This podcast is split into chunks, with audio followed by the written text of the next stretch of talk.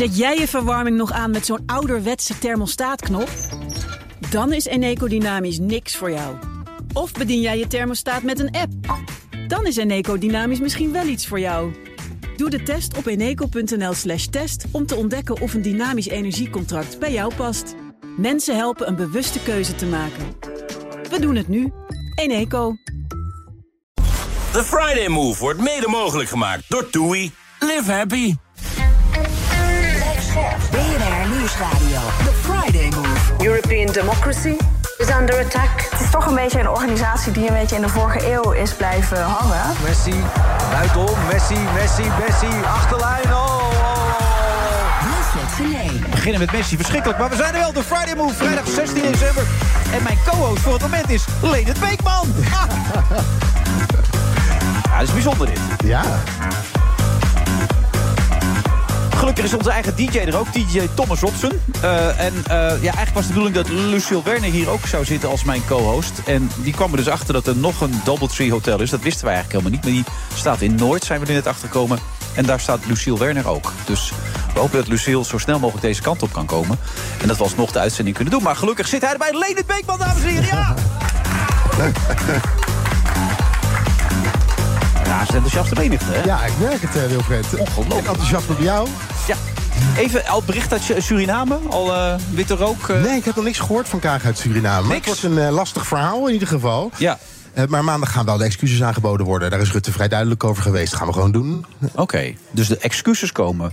Die staan, maar al die andere voorwaarden. Bijvoorbeeld ehm, herstelbetalingen. Ja, gaat niet gebeuren. Gaat niet gebeuren, Nee. strepen we die af. Nee. Het woord neger uit de... Nederlandse taal? Ja? Nee, gaat volgens mij ook niet gebeuren. Maar alle eisen waarmee de belangengroepen kwamen... worden niet ingewilligd. Het is Ook zelfs niet het excuus van... Uh, I would like to ap ap ap apologize van, uh, van Willem-Alexander ook niet? Nee, ja, weet je wat lastig is? Volgens mij, ik hoor ook zeggen van... Uh, en de negentiende gaat dan het kabinet excuses aanbieden. Mm -hmm. En er zijn, uh, ik heb al verhalen, in ieder geval mensen horen zeggen van... Dan op 1 juli, hè, 160 jaar. Even voor de duidelijkheid even. Voor de mensen die Leonard Beekman niet kennen, die schakelen in. Denken van wie is in godsnaam Leonard Beekman eigenlijk? Ja, dat moet de BNR-luisteraar wel weten? Ja, maar, ja, maar dat zijn niet altijd de luisteraars die meteen inschakelen. Nee. Maar jij bent politiek verslaggever. Ja, ik ben politiek okay. verslaggever. Okay. Al die eisen, behalve de excuses, gaan niet ingewilligd worden. Dat, denk ik niet. Nee. nee. nee het wordt, de ministerraad is net klaar. Op dit moment staat minister-president een wekelijkse persconferentie. Oh, da, daar is ze al, zegt. Ja, nee, bedankt joh. voor de moeite. Uh. Ja, nou, was leuk, Wilfred, tot nog toe. Uh. Nee, maar ga door, even. Ja, nee, uh, ja de ministerraad is net klaar, dus we gaan het nog horen. Maar ik denk niet dat dat ingewilligd gaat worden. Nee, het worden de excuses zoals gepland. Ja, Luciel, kom binnenstormen hier, zeg. Goed dat je er bent, Luciel. Rutte gaat dat doen uh, in het Nationaal Archief uh, in Den Haag aanstaande maandag om drie uur. Ja? En uh, de ministers, zeven ministers, die zijn ja, naar de, het Caribisch gebied toe en Suriname. En ze gaan daar toelichting geven op de excuses. Toelichting? Ja. Oké. Okay. En dat gesprek wat er nu plaatsvindt door Kaag in Suriname... Wat is daar precies nou het idee achter? Want uh, ze wil, wat wil ze? Plooien glad strijken? Ja, wat, plooien wat is het idee? Ja. Uh, vertellen waarom het toch belangrijk is om het aanstaande maandag te doen en het niet uit te stellen. Uh, en uh, hopen dat uh, de, die, de belangenorganisaties en de mensen in Suriname daarmee mee akkoord gaan. Ja. En anders wordt het toch wel lastige excuses. Want als je excuses gaat aanbieden, ja, je kan zeggen, je accepteert ze maar. Maar ja, mensen excuses aanbieden die bij voorbaat al zeggen, dat willen we eigenlijk niet. En zelfs hier in Nederland een rechtszaak aangespannen hebben. Ja. Nou ja, volgens mij de beste, is het niet de beste manier om excuses aan te bieden. Nou, we kunnen gelijk aan Luciel Werder vragen. Luciel, goed dat je er bent. Inmiddels ja, politica. Nou. In het verleden een grote bekende persoonlijkheid op tv. Um, als jouw man... Um, nou ja, jullie hebben een beetje strijd gehad. Laten we het daarop houden. Er is een beetje discussie geweest tussen jullie. En hij biedt zijn excuus aan. Wat moet erbij komen kijken voordat jij die excuses accepteert? Nou, ik moet je eerlijk zeggen dat ik um, de excuses wel zou accepteren. Ik zou geen uh, eisenpakketje erbij hebben. Niet? Nee. Nee. Maar ze moet oprecht zijn. Dat zul je nee, wel ja, belangrijk ik, vind het wel je belangrijk. moet het wel kunnen voelen. Zeker, ik Ja. moet het kunnen voelen. Maar hij hoeft niet met uh, nieuwe schoenen, een nieuwe jurk en, uh, en een hele collectie Nee, aan. geen nieuwe juwelen ook? Nee hoor. Niks? nee, ik vind excuses goed genoeg. Oké. Ja. Um, maar hoe voel je of excuses oprecht zijn? Hoe, hoe kan je dat merken dan? Ja, maar ik denk dat dat wel echt, precies wat jij zegt, dat is gewoon een gevoel. Komt het oprecht over? Ja. Is het, wat wordt er gezegd? Uh, uh, ja, hoe, hoe is het inlevingsvermogen op dat moment? Ik, ik denk dat, dat, uh, dat het daar wel om gaat. Maar jij kan het inschatten. Jij zit ook in de Kamer. Je ziet die Mhm. mensen van dichtbij. Je ziet dat ze van vlees en bloed zijn. Je hebt Rutte wel eens aangeraakt, denk ik ook. Jazeker. Gaat dat oprecht zijn, deze excuses? Ik denk zeker dat het kan. Ja, Het zit erin. Het is, niet het kan. mogelijk, het is niet onmogelijk. Nee, nee, maar ik denk zeker dat het kan. Natuurlijk kan dat. Ik bedoel, eh, als, je, eh, hè, als het gaat om, eh, om de excuses... eh, volgens mij zijn ze er al jaren mee bezig... Hè, om te kijken van hoe gaan we dat nou doen. Volgens mij zijn ze op dit moment nog bezig... Hè, met, met hoe, eh, Ja, hoe ja. ziet het er maandag allemaal uit. Ja, ik denk als je er zoveel jaren mee bezig bent... En, en met, in overleg met allerlei belangenorganisaties... Ja, met mensen, zeggen dan moet je dat organisaties ook van ja, eh, we zijn er inderdaad 160 jaar. Hè, na dato eh, komt Nederland met excuses. En nu ineens moet het in no time geregeld zijn. Wacht op 1 juli, dan is het precies 160 jaar geleden. Voor ons een belangrijke datum. Maar ja, dat Doe het dan. Rutte dan niet, want die had gezegd, het zou zelfs zo kunnen zijn dat we dan geen kabinet meer hebben. Toch? Dat misschien het Nou ja, zo. ja, daar kwam het eh, enigszins wel op neer. Ja. En hij zei ook eh, eigenlijk van ja, we zijn bang dat binnen een half jaar de politieke steun hiervoor eh, eh, er niet meer is. Ook, Ja. En omdat de provinciale staten. Maar daar zijn we er maar vanaf. Daar komt het een beetje op neer. Daar zijn we er maar vanaf. En dan zijn ze niet echt oprecht, vind ik. Nou ja, dat weet je niet. Ik bedoel, eh, de, achter de schermen wordt er natuurlijk ontzettend veel gepraat en gedaan. Ja. En ik denk, ja, als je zo lang ermee bezig bent, dan zul je toch echt wel weten wat je zegt. En daar zul je ook wel over na hebben gedacht. Ik denk namelijk wel dat, Dat je. denk je wel. Ja, ik denk je echt zit dat nu een je. tijdje in de politiek. Heb je het idee dat er Nee, vaak maar, over nee, maar dingen wordt Wilfred, weet je wat het is? Natuurlijk kun je invoelen. Invoelen, dat is toch iets wat je kan. dat, is voor mij altijd lastig, zeg Oh, zeggen ja. veel mensen. Maar oké, ga door. Ja. Ja. Stel nee, dat. Ja, ik, ik denk dat dat wel kan. En dat meen ik oprecht. Ik denk echt dat je kan invoelen hoe de ander zich in bepaalde situaties heeft gevoeld. En dit zijn natuurlijk verschrikkelijke omstandigheden geweest. Maar het heeft bij het CDA ook lang geduurd. Hè, een een vorige kabinetsperiode, D66, ChristenUnie, Mhm. wilde al praten over het aanbieden van excuses voor de slavernijverleden. Maar het CDA en zeker het VVD eh, hebben daar lang mee gehad. Maar, maar weet je wat ik denk, Leendert? Ik denk, soms moet je ook echt lang over dingen nadenken. Voordat je weet wat het goede is. Ja, en ik denk 160 dat. Ja, dat is wel lang, ja. hè? Ja. Nee, oké, nee, dat, dat, dat, dat is natuurlijk ontzettend lang. Maar je moet hier wel even gewoon wel overwogen even over nadenken. Weten wat je zegt, weet je Maar wat je het doet is met mensen maandag, hè? En er zijn nog steeds niet de duidelijke contouren zichtbaar hoe die excuses aangeboden Nee, worden. dat klopt, dat is weten we allemaal nog niet. Als Ja. Nou, Rutte zei daar vorige week over. Als ik nu precies vertel hoe ik het ga doen en wat ik ga zeggen, dan zijn de excuses niets meer waard. Eigenlijk. Oh, Oké, hij moet het ook een beetje kunnen voelen dan. Nou, het moet, Het moet wel een beetje ook uit hemzelf komen. Nou ja, hij zegt. nou, Als ik nu bij de persconferentie ga precies gaan vertellen hoe ik het ga doen, dan heb ik de excuses eigenlijk al gemaakt. Ja. En ik moet dat volgende week, hè, toen de tijd. Maar zal hij dan oefenen nu op dit moment voor de spiegel? Wat denk jij? Of laat hij het gebeuren gewoon? Nee, hij is wel aan het oefenen. Ja? Hij staat te oefenen nu, denk je? Ja, dat, ik denk zeker dat hij voor de spiegel staat te oefenen. Ja? Ja, dat denk ik. Ja, ik heb dat gehoord op betrouwbare bron dat ook als hij bijvoorbeeld in Europa moet spreken, Ja? dat hij zijn speeches, ondanks dat mensen altijd grappen maken over zijn Engels? enkele Engels, maar dat hij het altijd heel goed voorbereidt. Ja. En ook eh, het een paar keer doorneemt. Ja, Rutte oefent het wel. Maar dan kom ik weer terug bij jouw man. Als jouw man eerst vier of vijf keer zijn excuses gaat oefenen... dan voel jij het niet meer. Dan voel jij niet meer dat ze echt zijn, Lucille. Maar ik zal je zeggen, kijk, als hij, dat, als hij dat gedaan heeft, een aantal dagen voor de spiegel heeft geoefend, hoe hij excuses bij mij aanbiedt, dan denk ik, nou. Ja, dat is ook maar, weer ja, dat heeft u er moeite voor gedaan. Nee, maar dit is natuurlijk gekkigheid. Maar, eh, want dit, dit, dit- waar we het over hebben is helemaal geen gekkigheid. Maar ik denk wel echt dat hij dat, eh, dat heel goed kan en eh, wel overwogen en goed doet. Wat zit je toch allemaal te kijken, Nou, ik, even, ik moet even zeggen, we zitten in Amsterdam, hè, er gebeurt wel eens wat. Maar ik weet niet wat er nu allemaal gebeurt. Maar het komt omdat alle deuren ook openstaan. Terwijl het hier toch buiten niet zo heel warm is. Maar hier binnen is het echt loei en loei heet. Ik weet niet of ze nog een hele lage tarief of zo in de Sky Lounge hebben hier. Maar ze staan niet te stoken. zegt dat het een lieve lust is. Mocht u het koud hebben en mocht u luisteren, kom gerust naar de Sky Lounge. Want u kunt nu in die onderbroek gaan zitten hier. Maar oké, ze zijn oprecht waarschijnlijk dan die, eh, die excuses. Alleen heel veel mensen vinden dat er herstelbetalingen aan moeten zitten. Jij zegt dat vind ik belachelijk. Want daar komt het op neer. Ja, ik vind het heel raar. Ja, ik vind het heel gek. Waarom? Nou ja, omdat dit, dit proces gaat, is, is- dat is niet iets van vorige week. Ik bedoel, Nee. die gesprekken zijn er al lang. Ja, ik vind het. Kijk, dan kom je weer hè, net met wat je net zei. Als je man eh, die biedt excuses aan. Ja. En dan ga je ineens allerlei eisen stellen. Dat vind ik, Nou, dat vind ik heeft raar. ook, dat heeft ook mee te maken, ook 1 juli. Er loopt nog een onderzoek naar de verantwoordelijkheid. Wat is nou precies de rol geweest, zowel van eh, de Nederlandse staat als het Koningshuis? Dat onderzoek moet nog afgerond worden. Eh, wacht daarop hè, tot 1 juli. En dan zou je misschien ook iets kunnen zeggen over. Ja, misschien moeten we nog wel hers- herstelbetalingen doen. Maar als je dan nu is het wat kijkt. vroeg om daar, om daar naar te kijken. Maar toen Suriname onafhankelijk werd, zijn alle schulden kwijtgescholden. En volgens mij is er dan ook een herstelprogramma Ja, opgestart. ze hebben nog een 3,5 berg. miljard. Ja, maar wat er gebeurd is, is dat toen de Binnenlandse Oorlog ook uitgebroken is. Hè, Bouterse, eh, een- wat ook onhandig was. Het eerste gesprek was Mhm. Maar dat is onze 8, eh, schuld dan ook dan? Of? Nee, nee, nee. Maar het eerste, het eerste Nee. gesprek was op 8, plaats eh, op 8 december. Hè, de, de dag een herdenking van de Ja. decembermoorden. Ja. Maar door de Binnenlandse Oorlog zijn toen die herstelbetalingen... of in ieder geval de betalingen, zijn toen stilgezet. En, en ze lopen nog steeds. En toen werd, in, in 2010 werd Bouterse weer president van Suriname. Is het weer stilgezet. Mhm. Ja, nu zijn we in een nieuwe fase fase terechtgekomen.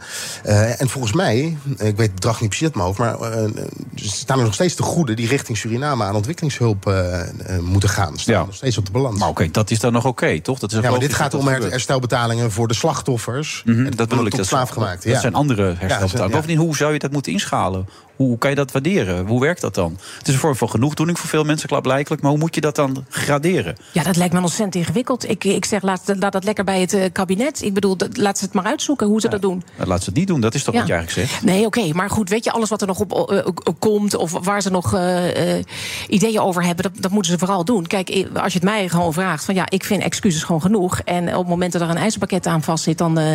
ja, dat, dat vind ik, ja. Ja, graag of helemaal niet. Daar komt het op neer.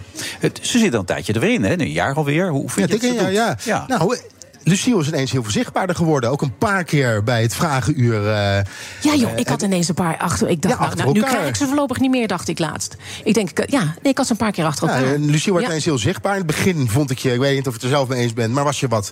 Volgens mij ben je ook een beetje. eh, Het gaat om wat jij vindt, Leonard, hè? Sorry? Dus het gaat in eerste instantie om wat jij vindt. En mag ze Ja. er nou reageren. Nee, Ja. nee, in eerste instantie vond ik Lucie eh, niet zo zichtbaar. Ja. En de afgelopen tijd ben je echt naar voren geschoven. Een paar keer bij het vragenuur gezien. Uiteraard heb ik je gevolgd eh, in het debat over eh, de, de, de, of de publieke omroep.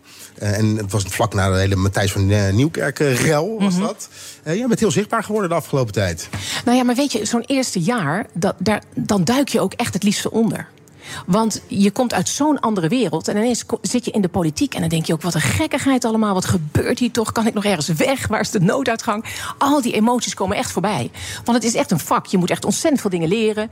Eh, je gaat toch een, be- ja, ja, een beetje de kat uit de boom van: oh, met moties en amendementen, wat, wat kan ik eigenlijk? Het is allemaal heel technisch. Dus dat moet je wel een beetje onder de knie hebben. Om uiteindelijk een beetje te ontdekken: van oh, ik kan.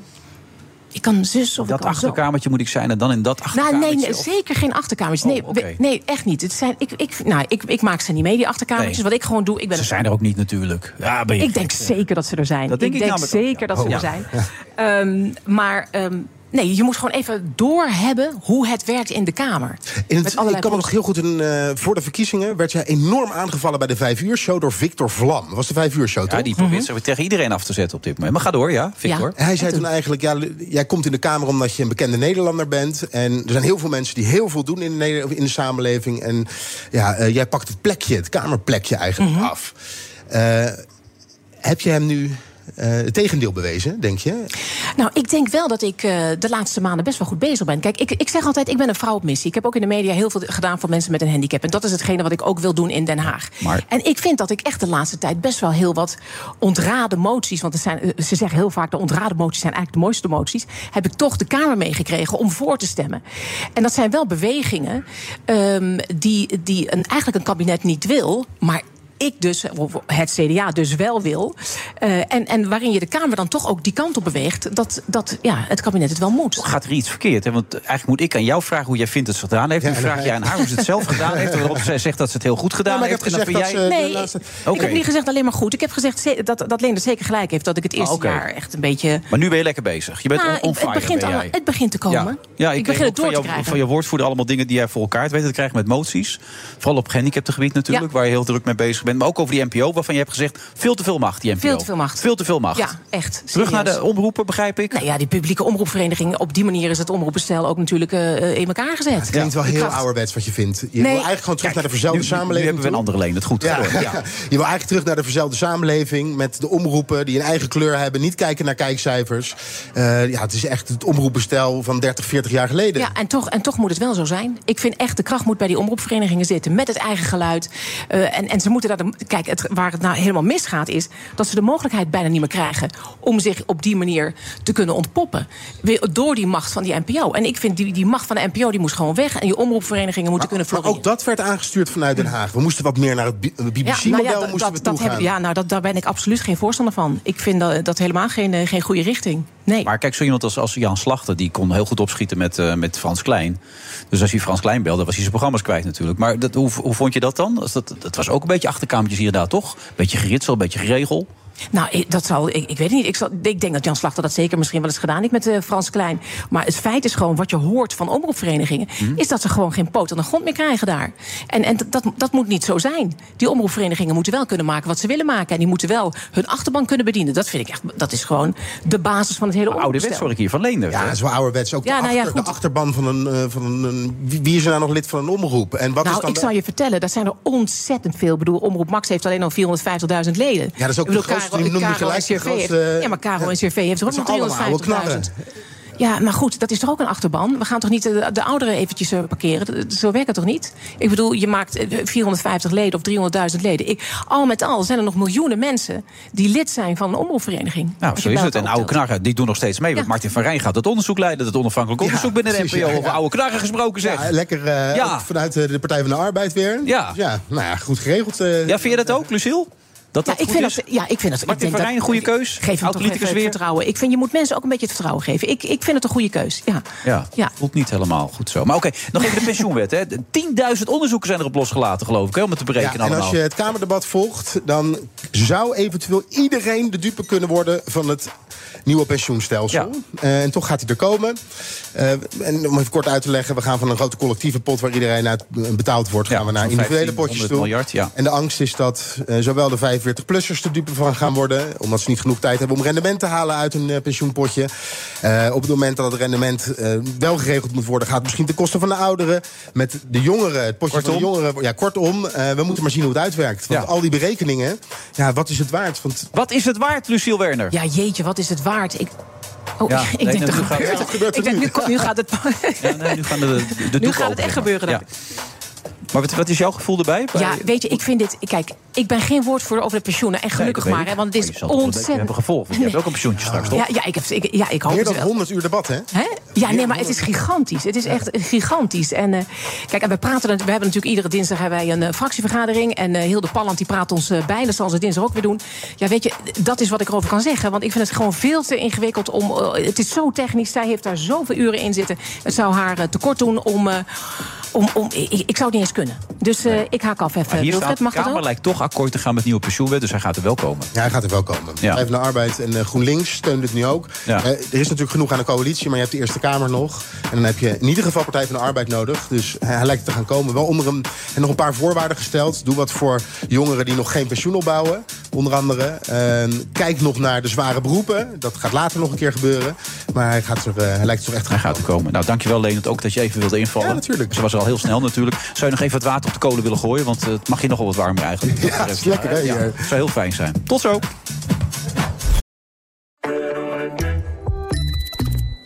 Het Eneco Klimaatreport van deze week komt uit Amsterdam. Ik ben Pascal en ik sta hier met de oprichter van Wikkelhuis op de werkplaats. Oep, wat zie ik hier? Ja, je ziet allemaal huisjes. Ja, En welke rol speelt energie-efficiëntie in jullie ontwerp- en bouwproces? We bouwen alleen maar met hernieuwbare materialen. Maar het leukste is dat we eigenlijk eh, zonne-energie gebruiken voor onze elektriciteit. We hebben duizend zonnepanelen op ons dak van de werkplaats. Duizend zonnepanelen, dat zijn er een hoop. Ik kan me voorstellen dat er veel stroom vanaf komt. Ja, er komt een enorme bak met stroom uit. En soms in de zomer is dat ook te veel. En daarom werken we samen met eh, Eneco, met het eh opwek optimaal systeem. En wat doet dat systeem? Een soort dimmer, dat als er te veel stroom is, dat je dat zeg maar wat terug reguleert, zodat er geen netcongestie ontstaat. Want dan zou alles vastlopen. Eh, juist de balans op het energienetwerk. Ja, precies. En zo werkt Wikkelhuis samen met Eneco aan klimaatambities. Is het ook iets voor jouw bedrijf? Check dan eneco.nl slash klimaatambities. The Friday Move wordt mede mogelijk gemaakt door TUI. Live happy. BNR Nieuwsradio. Die berichten zijn uiteraard zeer zorgwekkend. Eh, De berichten over de corruptie in het Europees Parlement. Terwijl Kaag nog in Suriname zit om de rel en de ontstaande onvrede te sussen. Wilfred Genee. Friday Move van vrijdag 16 december. En Lucille Werner.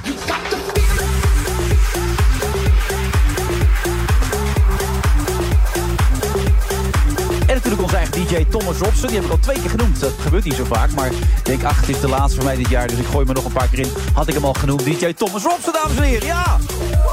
Ja!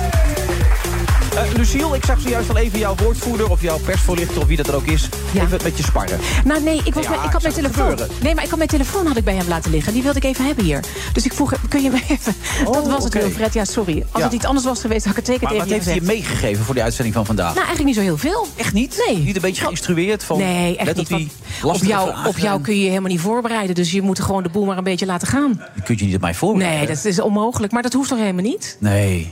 Nee, ik ben toch een warm gewoon- bad altijd. Jij bent zeker een warm bad. dat, Dat, dat, vind ik wel. bekend als ja. een warm bad. Ja. Ja. maar ja, het is ook wel leuk om gewoon eh, een beetje mee te praten. Een beetje Dus- mee te praten. Ja, nou, jij bent toch de host, ik toch de Nou, co-host. je mag dat is alles toch doen in dit een beetje... programma. Alles is toegestaan. Rivka. Lodijs is nu aangeschoven bij ons. Goeiedag. Goeiedag. Goed dat je er bent. Wat, wat weet, weet jij van Rivka eigenlijk? Nou, ze is actrice natuurlijk, hè? Ja. Zo natuurlijk. Nou ja, we hebben er, ze heeft een eh, behoorlijk track record inderdaad. Dat kun je wel stellen, ja. ja. En waar vind jij het beste in, wel tot nu toe wat je gezien hebt van? Nou, ik ben vooral heel erg benieuwd naar wat ze nu gaat doen in Amsterdam ook. Nou, Of in ieder geval, het gaat natuurlijk over Amsterdam. Wat we allemaal te zien gaan krijgen over de je bedoelt traditionele Modern Love. relaties. En, ja. ja, ja, ze zit overal. Je zit ook in Ja. sleepers. Zit ze. Ja, waar Ja, zit ze Judas niet? 2. Je doet alles gewoon. Ik doe alles, klopt. Ja. Maar eh, leg het maar even kort uit als je wil aan Lucille dan. Modern Love, dat is ehm, eh, naar de, se- de, de internationale serie. Ik geloof dat je Mumbai hebt, New York, eh, Londen. Verschillende versies. En eh, dit is Amsterdam. Die heeft de Amazon Prime eh, hier als eerste eh, gemaakt. Of tenminste, dit is de eerste serie die zij produceren in Nederland. En het zijn korte verhalen, eh, half uur ongeveer, over de liefde. En het is heel mooi geworden. Ik ben heel trots. En wat maakt het zo mooi dan, vind je zelf? Nou, het is een, eh, een andere invalshoek. Eh, het gaat bijvoorbeeld over een eh, lesbisch stel dat de kinderen die heb ik probeert... gezien, ja. heb je die gezien? Die eerste heb ik gezien, ja. Ja, en ik vind het geestig gemaakt, mooi ge- gedraaid, goed gespeeld. En ja, hartverwarmend op de een of andere manier. ehm, terwijl het toch echt iets aan de kaak stelt. Vind ik knap, in een half uur. Ja. Wat, wat stelden ze hier aan de kaak dan? Ehm, nou, nou, dat het, je kan wel een, een relatie hebben tussen een, een lesbisch stel... waarvan de een dolgraag kinderen wil... maar wat doet, met, doet het met de andere vrouw die helemaal niet zulke moedergevoelens heeft? Wat word je dan? Vader? Word je dan... Nou, die vragen. Ja. Ja. Vind je dat iets? Ja, nee, daar kan ik wat mee. Ik, probeer me even, ik, ik zat er ook naar te kijken. Ik vond dat, dat jij zegt echt heel goed gespeeld. Maar ik, vond, ik heb alleen die aflevering gekeken. Maar ik begrijp dus nu dat er steeds verschillende verhalen zijn. Klopt, ja. Ja, ja. Want ik had niet- Verschillende schrijvers, verschillende hele goede regisseurs, vind ik. Ja, maar ik vond het erg goed gespeeld. De- Deze aflevering sprak me niet zo aan, maar dat kwam ook omdat ik vorige week Sleepers heb gezien. Ah. Zat eh, eh, Rob de Hoog zat hier. Nou, dat is vond- echt jouw ding. Dat vond ik echt zo verschrikkelijk goed. Ja. Dat vond ik echt zo ontzettend goed. Ja, dat is heel spannend. Ja, het tempo wat erin zit, het trage tempo, de continue sinistere gevoelens die je erbij krijgt. Ja. En dat had ik bij deze aflevering iets minder. Maar goed, dat is ook je smaak natuurlijk. Hè. Dat Ja, kan toch in het leven. absoluut, Jij bent heel tevreden over. En jij bent ook heel tevreden over toen, toen je in de Kamer bezig bent. Dus wel fijn dat ik gewoon hele blije Tevreden mensen aan tafel aan heb. tafel heb. Dat Ja, dat mensen snap ja, ik. aan tafel zitten die... dat- Godzijdank, jongens. Ja. Nou, wa- wat ik ook wel fascinerend vind van, ehm, van, van de liefde. De liefde in de stad is natuurlijk een hele andere liefde dan in het dorp, eigenlijk als het ware. Hè? Dat vind Oh ik dan wel. Ja, denk ik wel. Denk je niet? Nee. Ik denk, nee, ik denk dat als je. Nou, ik denk de verscheidenheid aan. Aan, in het dorp, vormen- voor de duidelijkheid. Nee, ik, ik woon in de stad eh tegenwoordig. Oh ja, in Wilfred. Amsterdam nu inmiddels, met Servaas, toch? Of Nee, niet? ik, eh, ik woon in, eh, in Voorburg, vlakbij Den Haag. Ik, ben helemaal, ik heb stad en land verlaten voor eh, het werk wat ik nu doe, eh, Wilfred. Oh, dat heb ik dan weer gemist. Ja, maar dat niet. alle informatie die ik van jou gekregen heb. Maar maakt niet uit. Ik woon in, eh, in Voorburg. En dat is een ander stad. soort liefde dan, zeg Nou, jij? ik- nee, ik vraag me dat af. Ik vraag me af of, je, of, of ja, de liefde daar anders misschien wel, zelfs wel bedreven wordt. Ik weet het niet. Zelfs anders bedreven Ja, wordt. ja dat, dat vraag ik mij gewoon weten. af. Ja, nee, ik kan helemaal niet. Maar omdat jij, eh, weet je, je bent natuurlijk in Amsterdam gedoken. Ik denk, nou, zou dat nou in een dorp weer anders zijn? Maar je hebt toch wel in een dorp gewoond? Dat had Ja. ik toch wel goed begrepen? Ik heb ook in een dorp gewoond. En hoe was de liefde toen? Nou, dat was ook goed. En in de stad is het, is het natuurlijk ook wel goed. Maar ik denk dat je. Je hebt natuurlijk moderne. eh, eh, nou, je komt meer homo's, denk ik, ook tegen. Bijvoorbeeld in Amsterdam. Misschien kom je dat wel. Ik, kan, ik weet van vrienden bijvoorbeeld dat die uit een dorp zijn verdwenen. Omdat ze de liefde beter konden vieren in een stad. Oh ja, dat weet je, op die manier. Weet Ja. je, daar zijn denk ik echt wel verschillen. Ja. Dat denk ik echt.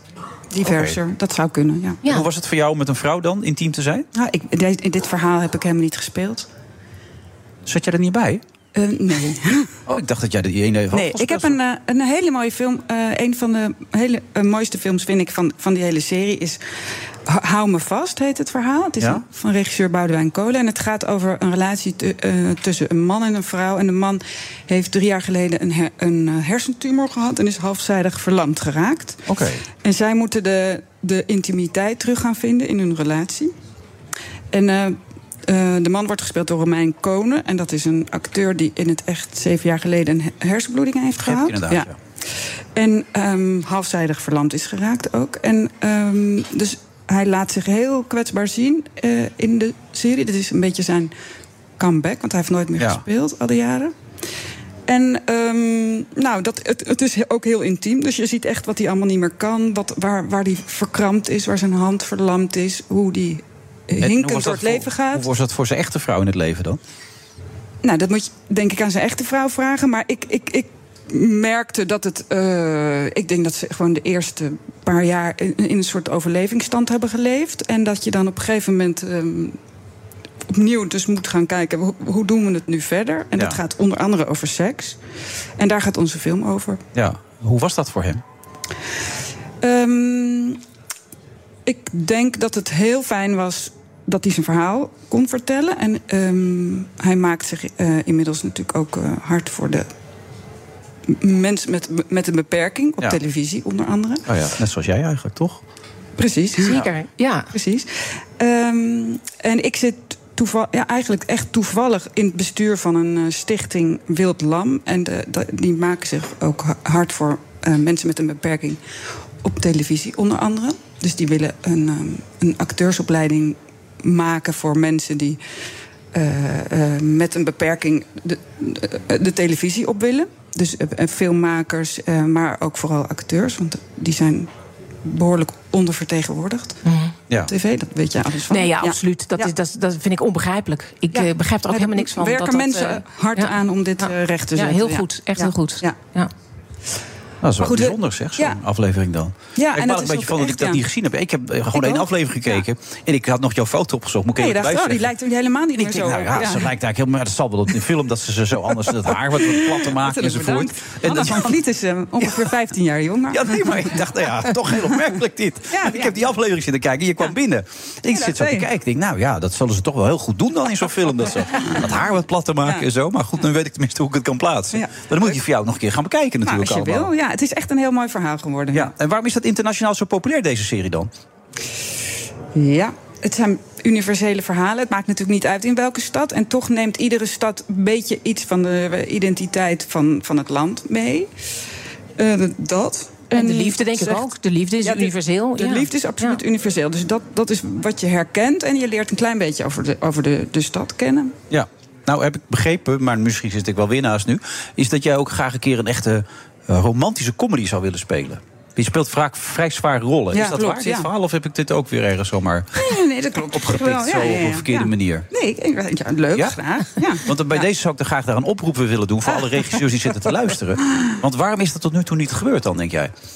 Nou, ik heb eh, in het verleden eh, veel met Eddie Terstal gewerkt. En die maakt Oh, Eddie, op zich wel ehm, ro- romantische comedies. Ja. dat kun je, kun je wel zo noemen. Maar ja, ik zit een beetje in de zware hoek inmiddels. Ik speelde eh, onlangs dus Astrid Holleder. Ja. En ehm, nou, dat is geen comedy. Nee, dat is bepaald geen comedy. Nee. En Sleepers ook niet. Nee, Nee. valt weinig te lachen. Wat weinig te Maar lachen. eh, Ja. lach je wel een beetje in het dagelijks leven dan? Of zit je een beetje in de zware hoek zelf ook? Of? Nee, Ja? nee, het gaat best goed. Gaat het goed met Ja, je? ja, Je ons geen zorgen te maken. Nee, zeker niet. Nee, zeker niet. Maar hoe verklaar je dat dan? Dat je altijd in die hoek terecht Nee, ja, dat is zoals casting denk ik werkt op een gegeven Je moment. zit in een hokje nu. Rivka zit gewoon in het donkere Nou, ik hokje. kan goed die, die, die zware dingen aan. Dus uh, nou, dan, dan krijg ik weer nog een stapje uh, erger voor de kiezen. Ik ben echt benieuwd waar ze nu mee komen. Ja, dat, uh, hoe ver kun je gaan? Dat kun je bijna afvragen. Ja. De gehandicapte man en die, die dan de seks enzovoort. Dat is lastig natuurlijk ook. Ja. Heeft Astrid Holleder hier nog op gereageerd eigenlijk op jouw rol?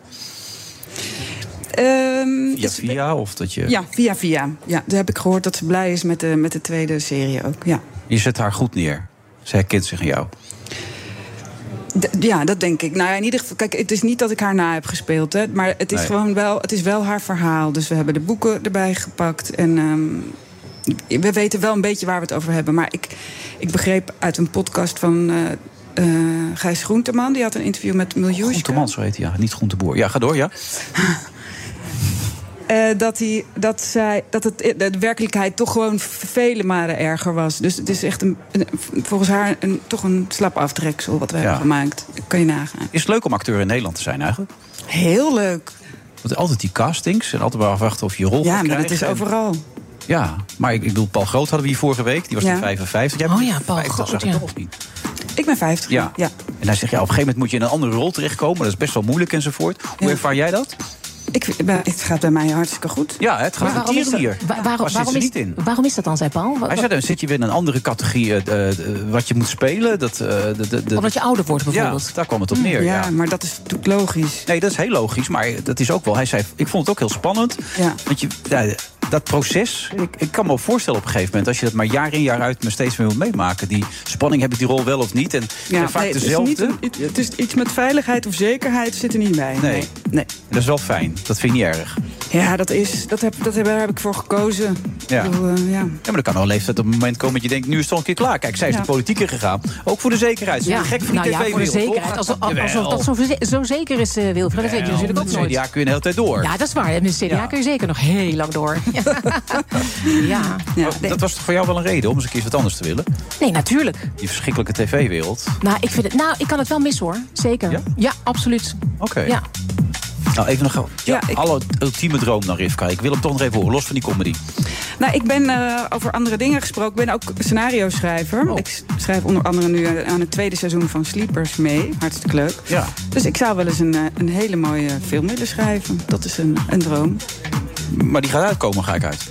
En waar gaat hij dan over? Waar gaat hij dan over? Dat is een goede vraag. Wat, wat denk je? Wat, wat is iets waarvan je zegt van nou, daar wil ik mijn hart nog eens een keer aan. eh, Nou, ik, wat ik bijvoorbeeld een heel erg mooie film vind... is Manchester by the Sea. Heeft een van jullie dat gezien? Ja, die heb ik wel gezien, ja.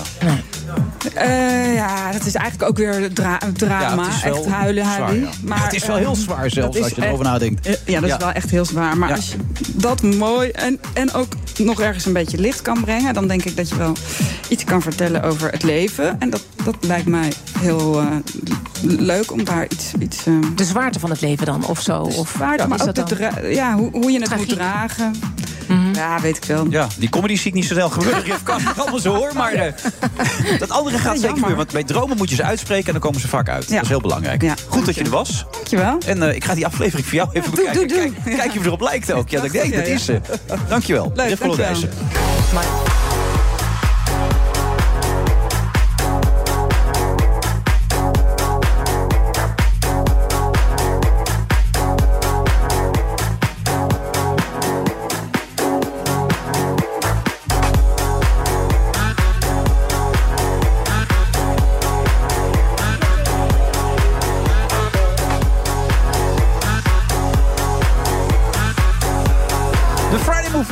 16 december. We zitten in de Skylands Doubletree bij Hilton Hotel. De temperatuur is nog steeds tot grote hoogte gestegen.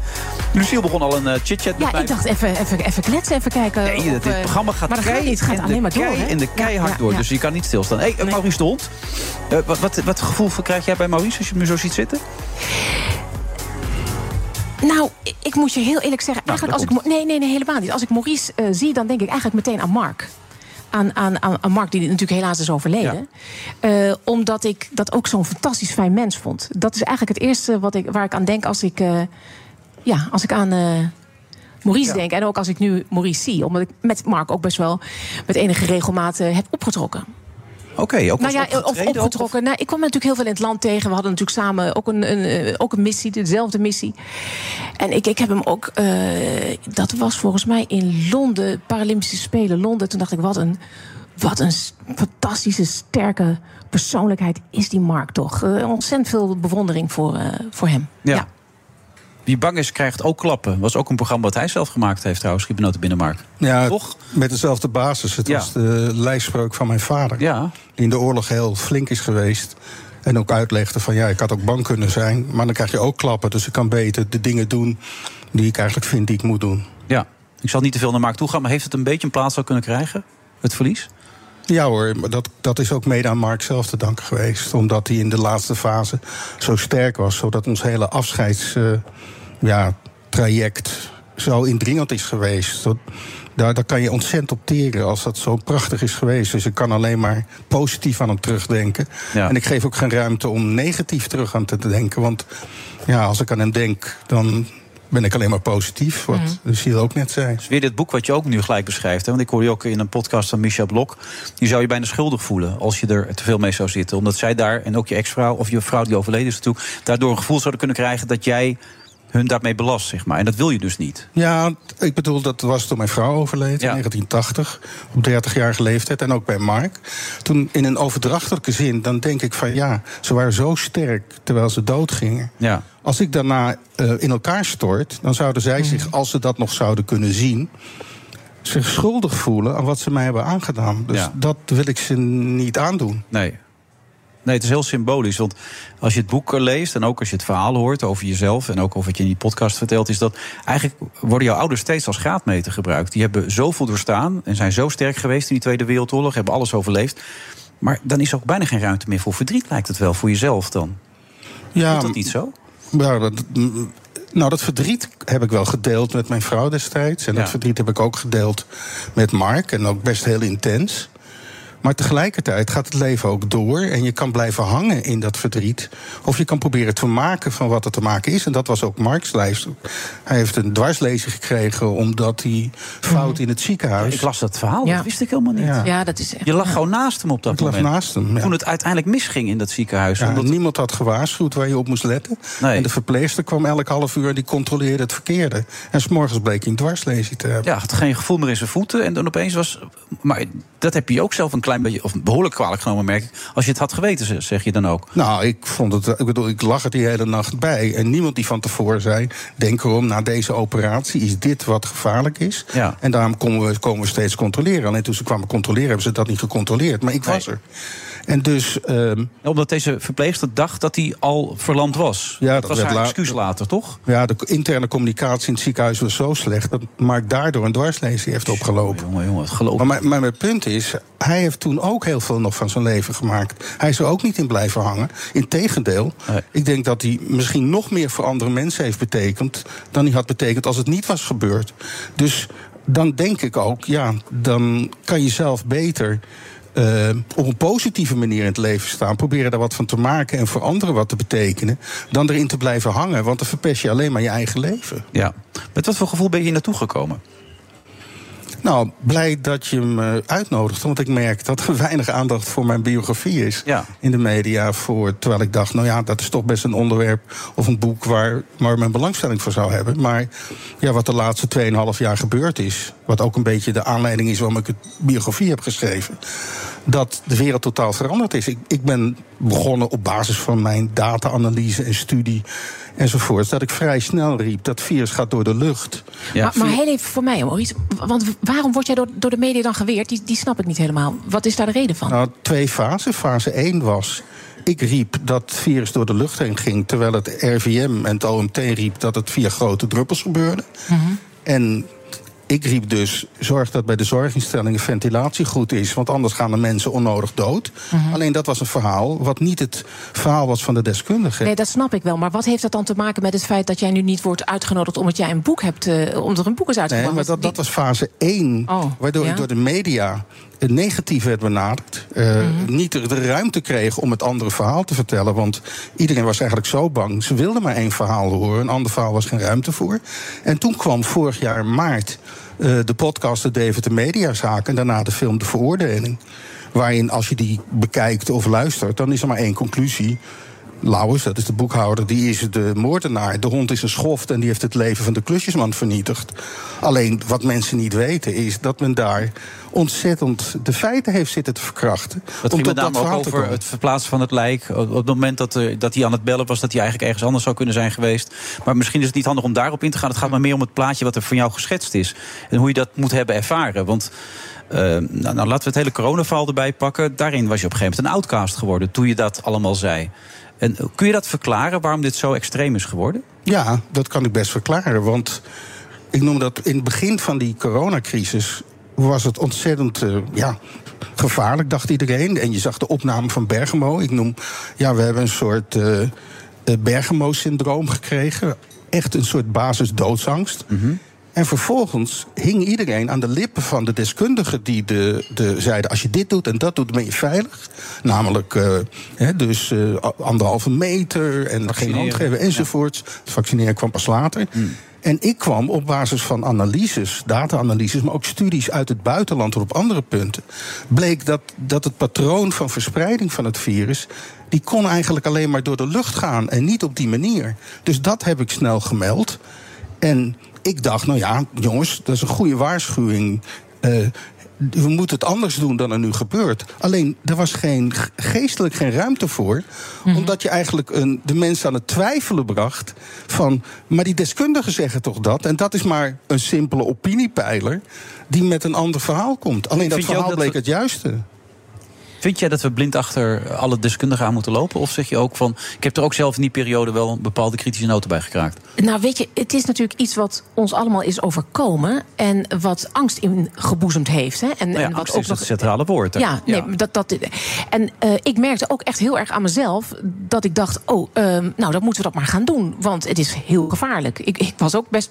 Ja? Ik dacht ook, nou, ik had, ik had ook helemaal geen zin om corona te krijgen. Ik, ik wilde dat echt niet. Ik denk, ja, dan lig ik dadelijk gewoon uh, inderdaad op die IC. Ik moet er echt niet aan denken. Ik, maar in principe dus, was het toch zo mensen met onderliggend lijden, volgens mij, en op oudere Ja, maar je weet het toch niet. Ik, daar zitten altijd bij mij. Maar goed, dat is misschien wel iets wat in mij zit. Dat ik denk van, ja, je zou toch even de uitzondering op de regel zijn. Daar, daar kan ik me dan Ja. wel echt druk om maken. Maar daar Ja. is gebruik van gemaakt, van die angst. Om het voor elkaar te krijgen, toch? Ja, of dat nou doelbewust was. Men, men heeft Ja, het als een lastig, ja. middel gebruikt om mensen de maatregelen te laten volgen waarvan zij dachten dat het de juiste maatregelen waren. Alleen als je gewoon de cijfers analyseerde, de ontwikkelingen in Nederland, maar ook in het buitenland, waren dat niet de juiste maatregelen. En pas veel later is men gaan erkennen dat het virus zich op een andere manier verspreidde. Bijvoorbeeld een, een coronapas met 3G betekent dat iedereen die gevaccineerd was, mocht er zonder to- test, toeste- eh, testen in. Maar we wisten al dat ook mensen die gevaccineerd waren, anderen konden besmetten. Dus dat was een soort schijnmaatregel die Maar wel zit- werd ingevoerd. Zit hier nog heel veel pijn bij jou? Dat je denkt, als je terugdenkt aan, aan die tijd, en we zitten natuurlijk ook nog in dat staartje, maar dat je denkt, ik ben gewoon niet serieus genomen. Dat irriteert. Hij is gecanceld, dat is wat raakt. Nou, maar ja, maar doet het nog, voel je dat nog? Nou, ik vind het verbazingwekkend dat als ik met een autobiografie kom, die over mijn hele leven gaat trouwens, op allerlei dingen, en ik stuur het naar allerlei media. Dat er gewoon totaal niet op gereageerd wordt. Behalve hier bij, eh, bij- waar we nu zijn. Mhm. En, Ja, en Micha Blok dan, die heeft er ruimte voor gemaakt. Maar dat komt ook nee, omdat je... Micha Blok heeft ruimte gemaakt omdat ze een programma had over mensen die gecanceld waren. Oké, moet je nagaan. Dus daar mocht je komen. Daar mocht ik één, dat was de enige keer. En want jij, jij stuurde me van de week ook een persoonlijk briefje... waarbij je ook de, de rol van de media een beetje beschreef. En dat heb ik gelezen, dat stuk ook over de waakhond en de schoothond enzovoort. Hoe, hoe verklaar je dat nou? Ik zeg, eh, even gewoon een vraagje. Wat vond je gisteren van die cartoon van Jos Collignon? Dat die eruit gegooid werd bij de Volkskrant? Ja, dat begreep ik wel. Ja? Ja. Dat is niet meer van deze tijd? Nee, dat vond ik, vond ik te ver gaan. Oké. Nog los van een aantal technische problemen. Maar dat, ik heb een cartoon over mij in de Volkskrant gestaan. Dat heb ik ook toen. Die een beetje de stoermer was uit de dertiger jaren. Waar ik met dus, ja, dat, dat, dat ging ook ver over de schreef. Ja, zeker. Met jouw verleden, met je ouders natuurlijk. Ja, maar sowieso. Maar de. de ja, de- wat was je eerste vraag? Nou ja, mijn belangrijkste vraag Oh, is over de media. ja, de rol van de media. Hoe voorzichtig we aan het worden zijn. En hoe de media uiteindelijk gewoon achter... Ja, nee, maar wat ik beschreef was... media zijn altijd de waakhonden van de democratie. Ik vond de media het eerste jaar de schoothondjes van de democratie. Geen kritische vraag gesteld. Geen, geen ruimte gegeven voor een ander verhaal. En als je... Als er wel eens een ruimte was, dan merkte je dat in de kranten ook de lezers boos waren dat er ruimte was voor een ander verhaal. Maar wat ze in tweede instantie zijn gaan worden, dat noem ik de waakhonden van de autoriteiten. Ze gingen ook nog bijten naar de mensen. Ik bedoel, ik werd. Er is echt, als je wat er in januari in NRC gebeurde en op televisie, was letterlijk een karaktermoord. En waarom? Omdat ik het over aerosolen had. Ja, nou, het wordt nu ook allemaal onderzocht, hè, want er, ko- komt een eh, parlement- eh, parlementaire enquête aan. Die is ook geïnstalleerd, dus het zal allemaal onderzocht eh, gaan, eh, gaan worden natuurlijk ook. Dat weten we pas over een jaar of zo, denk ik. Ja, maar het is wel opmerkelijk hoe de, Nou, felheid, ja. de felheid richting jou heeft plaatsgevonden. Ja, dat- snap ik. Ik Ja. heb ooit de Ja. mimetische cirkel van eh cyclus van eh, Toon Gerbrands gekregen. Ik weet niet of je die wel eens gelezen hebt, de mimetische cyclus. Moet je vragen, ik geef het je zo wel even. Maar daar hebben ze ook altijd een zonnebok nodig om daarop af te kunnen reageren. Om je eigen val sterker te kunnen maken. Heb je het gevoel dat dat met je gebeurd is? Ja, ik denk wel dat dat eh, du- duidelijk gebeurd is. En dat men ook niet heel kritisch evalueert. Want bijvoorbeeld over twee dagen is het dus in, een jaar geleden dat we een lockdown hebben gekregen. Als enige land in Europa. Op basis van prognoses die totale onzin waren. En vervolgens zijn we een, een maand dicht geweest. Omdat Omicron kwam. En de verwachtingen van het RVM waren een factor acht keer te hoog. En ik schreef, ik heb vandaag een artikel op maurice.nl geschreven. Waarom krijgen we geen excuses over de lockdown van 19 december 2021? Hey, en Maurice, nog even terug over jouw boek. Hè? Eh, want als mensen dat lezen, waar ben je eigenlijk zelf het meest trots op? Of wat, is een, wat, wat komt er uit dat boek? Hoe kun je dat omschrijven? Nou, zeer bewogen leven als je het zo leest. Sowieso. Maar, ja. Nee, maar wat ik hoop, dat ik mensen ook wat inspireer. Want ik ben heel vroeg in aanraking gekomen met technologie. Heb in 1995 een boek geschreven over de technologie die kwam. Toen was maar 1% op internet. En ik deed dat met name om mensen te waarschuwen. Er komt iets groots aan. Prepareer je erop als bedrijf, prepareer je erop persoon en speel daarop in. In plaats van dat het over je heen komt. En dat is wat ik vaak gedaan heb. Op basis van feiten, op basis van data, op basis van studies kom ik tot conclusies die soms voor mensen moeilijk zijn om te accepteren. Omdat het ook veel veranderingen aankondigt. En dat kon ik altijd doen. Daar kwam ik ook, ook nog regelmatig in media. Maar toen ik hetzelfde patroon volgde en over aerosolen had, mocht het niet eens. En toen ik hetzelfde patroon over de Deventer-moordzaak volgde. Dan word ik met verkeerde data, verkeerde informatie, als het ware eh, neergezet als een soort recalcitrante eh, verzinner van feiten. Ja, gekke Henkie, daar komt het een beetje op neer. Ja, maar als, dat probeer ik dan met mijn boek wel aan te geven, ook in het hoofdstuk over de Deventer-moordzaak, dat ik het volledig op feiten baseer. Dus dat is ook nog niet afgelopen, voor de duidelijkheid. Geef Nee, wat nog heel belangrijk over de Deventer-moordzaak is... dat er een cold case team van de politie in opdracht van de Hoge Raad... onlangs met conclusies gekomen die dezelfde waren... die ik in 2006 heb getrokken. Ja, dat is het verhaal van de mimetische cirkel trouwens ook. Daar moet je het even lezen. Uiteindelijk blijkt de, de zondebok en het slachtoffer vaak ook nog gelijk te hebben. En zo komt alles weer tot rust, zeg maar. Nou, laten we het hopen. Ja, maar ondertussen heb jij het gevoel dat je gecanceld bent en gecanceld zal blijven. Toch? Ja, met, met één belangrijk punt, wat aan de positieve kant is. Ik heb nog nooit in mijn leven zoveel eh, enthousiaste mails van mensen gekregen... die mij bedanken voor wat ik gedaan heb. En ik heb dus in de afgelopen 2,5 jaar... ben ik eigenlijk nog nooit zo belangrijk geweest... voor een groep mensen die dat ook kenbaar maken. En dat is Die wel mensen worden ook heel snel tactisch genoemd. Hè? Als er mensen iets anders doen, dan word je in een hoek geduwd... waarvan je gelijk wordt gezegd, eh dat sport niet helemaal. Ja, maar er zijn behoorlijk wat mensen, inmiddels steeds meer... die denken, god, het staat toch allemaal anders in elkaar. Hmm. Maar ook in die periode... ik word op straat regelmatig aangesproken door mensen die zeggen... goh, ik bedank je voor wat je op je website in al die periode gedaan hebt. Ja, wie bang is, krijgt ook klappen. Dus je kan het maar beter blijven proberen, toch? Exact, dat is mijn leidmotief. Heel goed. Maurice de Hond, bedankt. Dank je wel. Succes. Je hebt aardig wat vermogen opgebouwd. En daar zit je dan, met je ton op de bank. Wel een beetje saai, hè? Wil jij, als belegger, onderdeel zijn van het verleden of van de toekomst? Bridgefund is een slimme fintech die een brug slaat tussen de financiële behoeften van ondernemers en van beleggers. Dus wie belegt bij Bridgefund krijgt niet alleen een mooie vaste rente, maar brengt ook ondernemers in beweging. Echt waar, met die ton kan je zoveel betere dingen doen. Bridgefund. Make money smile. De toekomst roept. Minder CO2. Lies je mee? Dit is het moment om te kiezen voor de Tesla Model 3, Toyota Pro-Ace Electric of Volkswagen ID3. Uitstoot verminderen doe je samen met mobilityservice.nl. The Friday Move wordt mede mogelijk gemaakt door TUI. Live happy. BNR Nieuwsradio. The Friday Move. European democracy is under attack. Het is toch een beetje een organisatie die een beetje in de vorige eeuw is blijven hangen. Messi, buitenom, Messi, Messi, Messi, achterlijn. Oh, Ja, met Luciel Werner en Edzine Romney. Gaat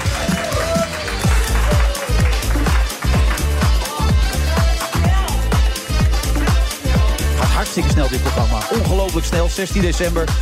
Is voor mij weer de laatste deze van het jaar. Het gaat alweer heel snel eigenlijk. Wat gaat het snel. Hey, en Luciel, mis je het een beetje, de, de mediawereld? Ja joh, ik vind de mediawereld heerlijk. Die mis Waarom? ik zeker. Wat mis je Dan eraan vind ik gewoon leuk, lekker creatief zijn. Dingen gaan lekker snel. In de politiek gaat alles zo ontzettend langzaam. En dan moet je echt duwen en trekken en, en gedoe. En de media gaat lekker snel. Dan, dan is het ochtends bedenk je iets en s'avonds uh, knal je het eruit. Ik weet niet bij welke zender jij gewerkt hebt al, maar dit staat mij totaal niet bij. Ja, joh, we hebben zoveel leuke programma's gemaakt... waarin we met de redactie eh, in de ochtend gewoon bedachten... wat we in de middag gingen uitzenden. En dan deden we dat gewoon lekker. Maar we hebben het over dezelfde media hoor, waar ik het- ook actief Ja, waar jij ben? ook in werkt. Ja, Oh. ja, ja Nou, zeker. dat is toch heel bijzonder dit om dit een keer te horen.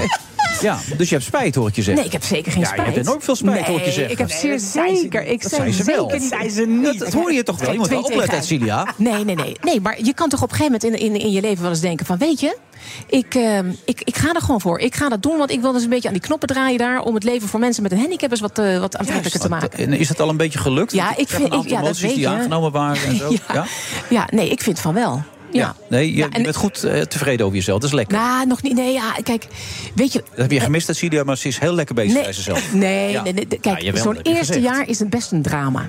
Als je eh, daarin eh, als een totale nieuwkomer in die politiek komt, dan is het echt, dan denk je echt. leek. Je wist niks. Ik wist helemaal nee, niks. je Niet, wist net hoe je moest stemmen. Dat was het nou, maar je wist wel waar je voor staat. Waar je Nee, voor dat stond het. En wat je wil bereiken. Precies. En dat is de reden waarom ik het heb gedaan. En dan moet je echt een jaar even undercover. Dan moet je even door observeren.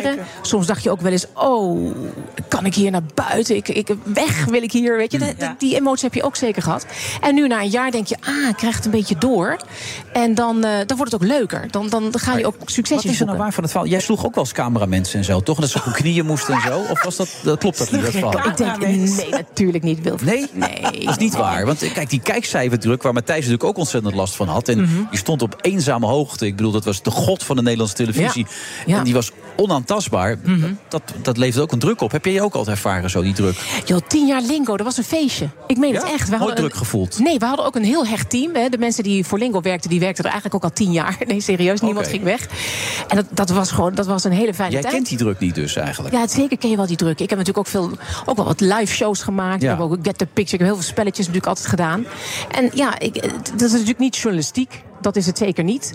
Maar wel heel Nederland was daar wel welkom. En, en daar zorgde ik voor. Dus die druk zeg maar, van presteren. En, kijk, ik wilde van Lingo wel Ja? iedere dag weer het leukste spelletje van Nederland van maken. Dat maakt zeker. ja ook. Ik vind echt dat jij nog steeds de lingo queen bent. Ja, is dat Nou, zo? dankjewel. Ja, Dat vind ik wel. Zij ja. zorgt ervoor dat je thuis ook echt eh, je heel erg op je gemak voelt. Ik vind haar duidelijk. Ze is heel correct. Ik vind het leuk. Maar Celia Rombly, jij staat vaak daar naartoe te kijken. Ja, Naar te kijken. en mijn dochter van, dat ik dat nu Nee, weet. mijn dochter van negen nu ook. Ik weet niet, wij Romblies hebben wat Echt met met, die, met die Jan Verstegen nu, ja? En nee, jij, nu niet. Ik niet, maar mijn dochter wel van negen. Heb jij een beetje eh, naar Lingo gekeken eigenlijk, of nooit? Gewoon even een rondje eerlijk. Nou, heel weinig als ik heel eerlijk ben. Want? Ja, dit- Ja, maar vroeger. Niet van spelletjes, ook gezegd. Ja, Maar vroeger is het best leerzaam voor kinderen. Jawel. Het is best wel Haartjes strak gestreken. Of gestreken, gekamd. Haartjes gestreken. Haartjes strak gekamd. Met Ja. chips en tukjes eh, voor de voor, buis. voor, voor Willem Bruis of voor Ah, Henny Huisman. Of, Ja, ook. Dat is wel heel gek, hoor, want Henny Huisman stond afgelopen zondag bij ons in de Ziggo Dome als voorprogramma. Mhm. Dus het was Henny Huisman, het voorprogramma van ons programma. En dan denk je, wacht nou, eens, die man die had vroeger 4, 5 miljoen kijkers. Daar zat ik als jongetje bewonderend naar te kijken. En nu is het ons voorprogramma. Dat is een heel gek gevoel. Is Ja, dat. maar dat is, aan, het is ook wel weer fantastisch dat je hem er gewoon bij haalt. Ja, nee, geweldig. En, en dat je, want hij- ja, voor mij is hij ook Henny Huisman. Dat is echt wel Iconisch. iconisch. Als ik hem bel, staat er in mijn schermpje Henny Huisman, denk ik toch. Het is Henny Huisman. En die finales van de Soundmix Show, dan kon je gewoon geloven, hulpverlening niet meer bellen. Ja. Ja, geweldig. En dat winkeltje, daar wilde hij ook een keer doorheen. Eh, Kijken of er ook wat voor jou tussen hing. Hè. Dat was, was geweldig als het me dat geleek. En dan liep je er doorheen en dan liep je eruit en dan had je het meteen aan. Ja, ik heb het allemaal meegemaakt. Ja, heerlijk. Ja, je hebt het meegemaakt Ja, natuurlijk. als Lolita Adams, Hoe vond ja. je hem? Ik vond het geweldig. Het is ome Henny. En gisteren heb ik zijn neefjes toevallig. Chris Cross. Ik wist niet dat dat zijn neefjes Ja, dat zijn waren. zijn neefjes, Dat wist ik niet. Die hebben dat gisteren tegen mij verteld. Eh, Loopt niet weg. Nee, dat was echt eh, een hele mooie tijd ook. Elke keer als ik hem zie, dan gelijk popt Ja. dan dat gevoel weer naar boven van Ja, ik vroeger. snap dat helemaal. Ja. Wat heeft dat voor je gedaan eigenlijk dan, voor jouw carrière? Heel veel. Ja? Ik, ik, ik heb- ben daarna als solozangeres verder gegaan. En eh, heb toen echt de entertainmentwereld eh, ontdekt. Het was voor mij echt heel nieuw. Je moet je voorstellen, een meisje uit, het, uit Lelystad... Ja. die eigenlijk eh, in de woonkamer het grootste publiek had. en op een gegeven moment, na zo'n Samix show... waar toen de tijd echt zoveel mensen naar keken... Hoe lang is het nou geleden, weet je het nog? Ik was, in- het was in 96. 96? 96, ja. Dus moet je nagaan. En ook, ja, ik, ik ga, als ik het zo ook zeg, denk ik, oh, wat ga ik lang mee. Wat, wat ik doe nu nog steeds wat ik zo leuk vind. En ja, dat is gewoon heel bijzonder. Maar eh, neem ons even mee naar die keer. Dus het is, je was gespannen, je komt uit Lelystad, Nou, je eh, zit in de auto met ja. je ouders, neem ik aan, Ja, mijn naartoe. moeder, en die klaagde ook, want Ja. ik wilde niet. En die zat maar van, jeetje mine, we keren de auto om... als je nog door blijft zeuren. Want ik was iemand die graag in het woonkamertje bleef staan. Ja. Maar familie, vrijdagavondshow of zaterdag... Henny Huisman, daar moest je in. Dus ik ging daarheen. Ik ging daar ehm, eigenlijk heel chill. Want ik had zoiets van, ja, nou ja, ik zing gewoon mijn liedje en ik zie het wel. En eh, uiteindelijk ja, kom je in de, door die voorrondes heen. En eh, ja, ik moet zeggen, ik was wel iemand die met de kok aan het kletsen was. Ik was altijd eigenlijk achter de schermen met van alles bezig, behalve waar ik echt Ja. voor was. En, eh, Maar er was ook een kok bij de Soundmix. nou, in die zin van, sorry, ik ik zeg het verkeerd, maar ik, ik, ik hou me altijd bezig met de catering. Maar ik heb ook nog de lunch en de avondeten vind ik Ja. vaak belangrijk. Want als iedereen goed eet, dan heb je het het leukste feestje, denk ik dan. Ja, maar... Ja, dat is zo. Als je niet goed gegeten hebt, dan ben je heel zagrijnig. Sorry, als ik niet gegeten heb voor ik presenteer, kan je mij beter niet... Dat aan- bedoel ik. Dus, heb eh, het mij. was een feestje Maar ik ken mij. genoeg presentatoren die zo zenuwachtig voor de uitzending zijn. Die kunnen niet eten. Daar heb jij nooit last van gehad, toch? Neem Nee, ik heb daar nooit, nee, nee, ik heb daar nooit eh, eh, last van gehad. Ik ben heel even wat na. Nou, ik moet je wel eerlijk zeggen. Ik weet niet of jullie de misverkiezing nog kennen in 2006 en in Ja, ja. 2007. Ja, dat, dat was wel verschrikkelijk. Dus sliep ik de hele week niet. Oh, echt? Nee, echt niet. Ik kon ook niet meer slapen. Ik Ook dacht, omdat je het mede bedacht had? ja, omdat ik het bedacht had. Omdat ik dacht, oh, hoe gaat dit nou vallen? Ga, is je het, moet niet is het vallen nou- dan. Het moet goed nou ja, gaan Nee, dan, precies. ik. En Ja. de kans is heel groot natuurlijk weer. Dus ja, nee, dat, ja, dan eet ik niet. Maar Maar nu heb je in de politiek daar geen last meer van? zeker wel. Echt waar? ja, joh. Als je dan even die Kamer mag toespreken, hoe is dat Ja, dan? dat is hartstikke eng ook hoor. helemaal niet nee, maar meer serieus. Nee, maar niet dat ik. Ik bedoel, ik eet wel gewoon. Het is niet Ja. zo dat ik dan niet eet. Maar als je een debat hebt. Ja. En, en eh, dat, dat is hartstikke spannend. omdat je ook denkt. Ja, wacht eens even. Ik heb ontzettend veel respect voor Kamerleden die daar heel lang zitten. Ja. En dan kom ik als groentje kom ik binnen. En zij hebben natuurlijk veel meer inhoud dan ik. Ik ben gewoon. eh, ik, ik wil gewoon.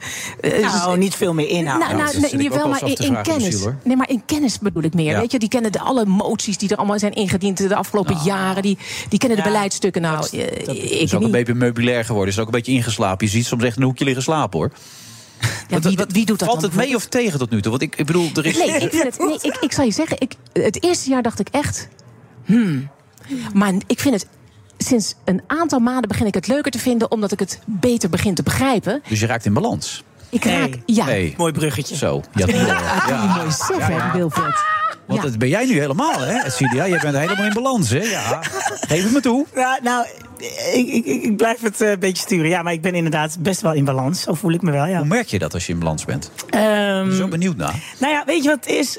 Ehm, ik praat nu even over mezelf. Ik ben iemand die graag alle ballen hoog ben je er ook, hè, hier, ja, precies, duidelijkheid. Ja. precies. Ik, ik, ik wil alle ballen hoog houden. Ik wil veel doen. Ik wil eh, carrière. Ik wil mijn kinderen goed opvoeden. Ik wil een leuke partner zijn voor mijn man. Ja. Ehm, maar ik wil ook gewoon eh, blij zijn en een, een goed gevoel hebben. En ik merk dat ik dingen doe die mij blij maken. Waardoor ik ook weer thuis blijer ben. Waardoor ik ja, met mijn kinderen beter om kan gaan. Als je goed in je vel zit, denk ik dat je best wel veel aan kan. Dus je kan met je dochter gewoon hele leuke TikTokjes maken en zo. Ook bijvoorbeeld. dat. Ja. Ja, zeker. Rustpunt, begrijp ik. Rustpunt ja, is een nummer die ik eigenlijk ge- ge- wat geschreven is voor een beetje mijn kinderen. Omdat ze in de coronatijd het ook best wel zwaar hebben gehad. Alle kinderen eigenlijk ja. wel. Maar mijn kinderen vonden het geweldig. Ja, Die vond het heerlijk om thuis, thuis te zijn. En ja. mijn kinderen vonden het ook fijn dat ik ook weer heel veel thuis was. Dus het heeft ze beide Ja. kanten. Maar het is überhaupt met alles wat, ze, wat voor fases die kinderen meemaken... vind ik het voor hun af en toe best pittig. Je hebt te maken met verantwoordelijkheid, te maken met teleurstellingen. Nou ja, als ouder kun je wel honderden dingen opnoemen... waarvan je denkt, daar zijn we allemaal zelf doorheen gegaan. En soms heb je zelf nog steeds de moeite om daar het juiste voor te vinden. En die kinderen, die moeten er toch allemaal ook gaan leren. Dus dit nummer heb je geschreven voor je kinderen. Ja. Als je het even niet meer ziet, kom dan hier, kom dan hier bij mij, want ik zal er voor jou zijn. Het is al even geleden dat ik een rustpunt in je zag en dat je liep in de richting van je hart. Maar elke stap is er eentje.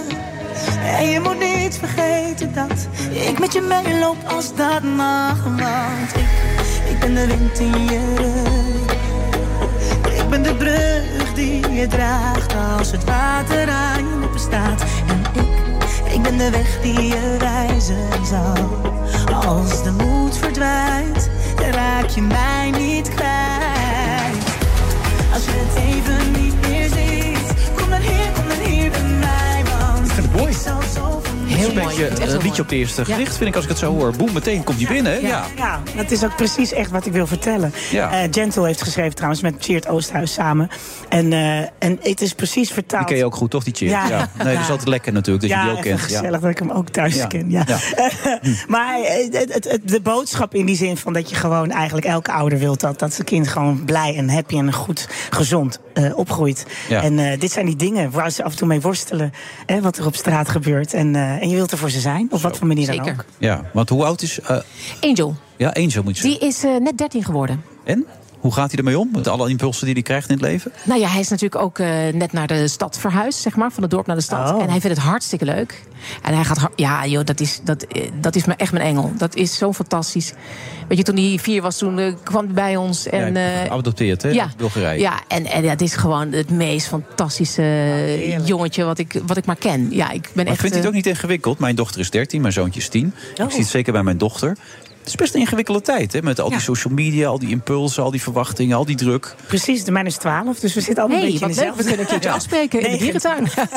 Nee, maar... Nee, maar het is zo. En ik probeer, daarom probeer ik mijn meiden, ik heb twee meisjes, ehm, eh, juist die zelfverzekerdheid te geven. Want er gebeurt zoveel waardoor je steeds het gevoel hebt dat je anders moet zijn. Of eh, je moet al heel veel rekening houden met wat er. Dus ik wil ze een beetje die zelfverzekerdheid geven. Van vertrouw op jezelf, maar ook verantwoordelijkheid nemen. Als er iets gebeurt, moet je er wel. Weet je wel?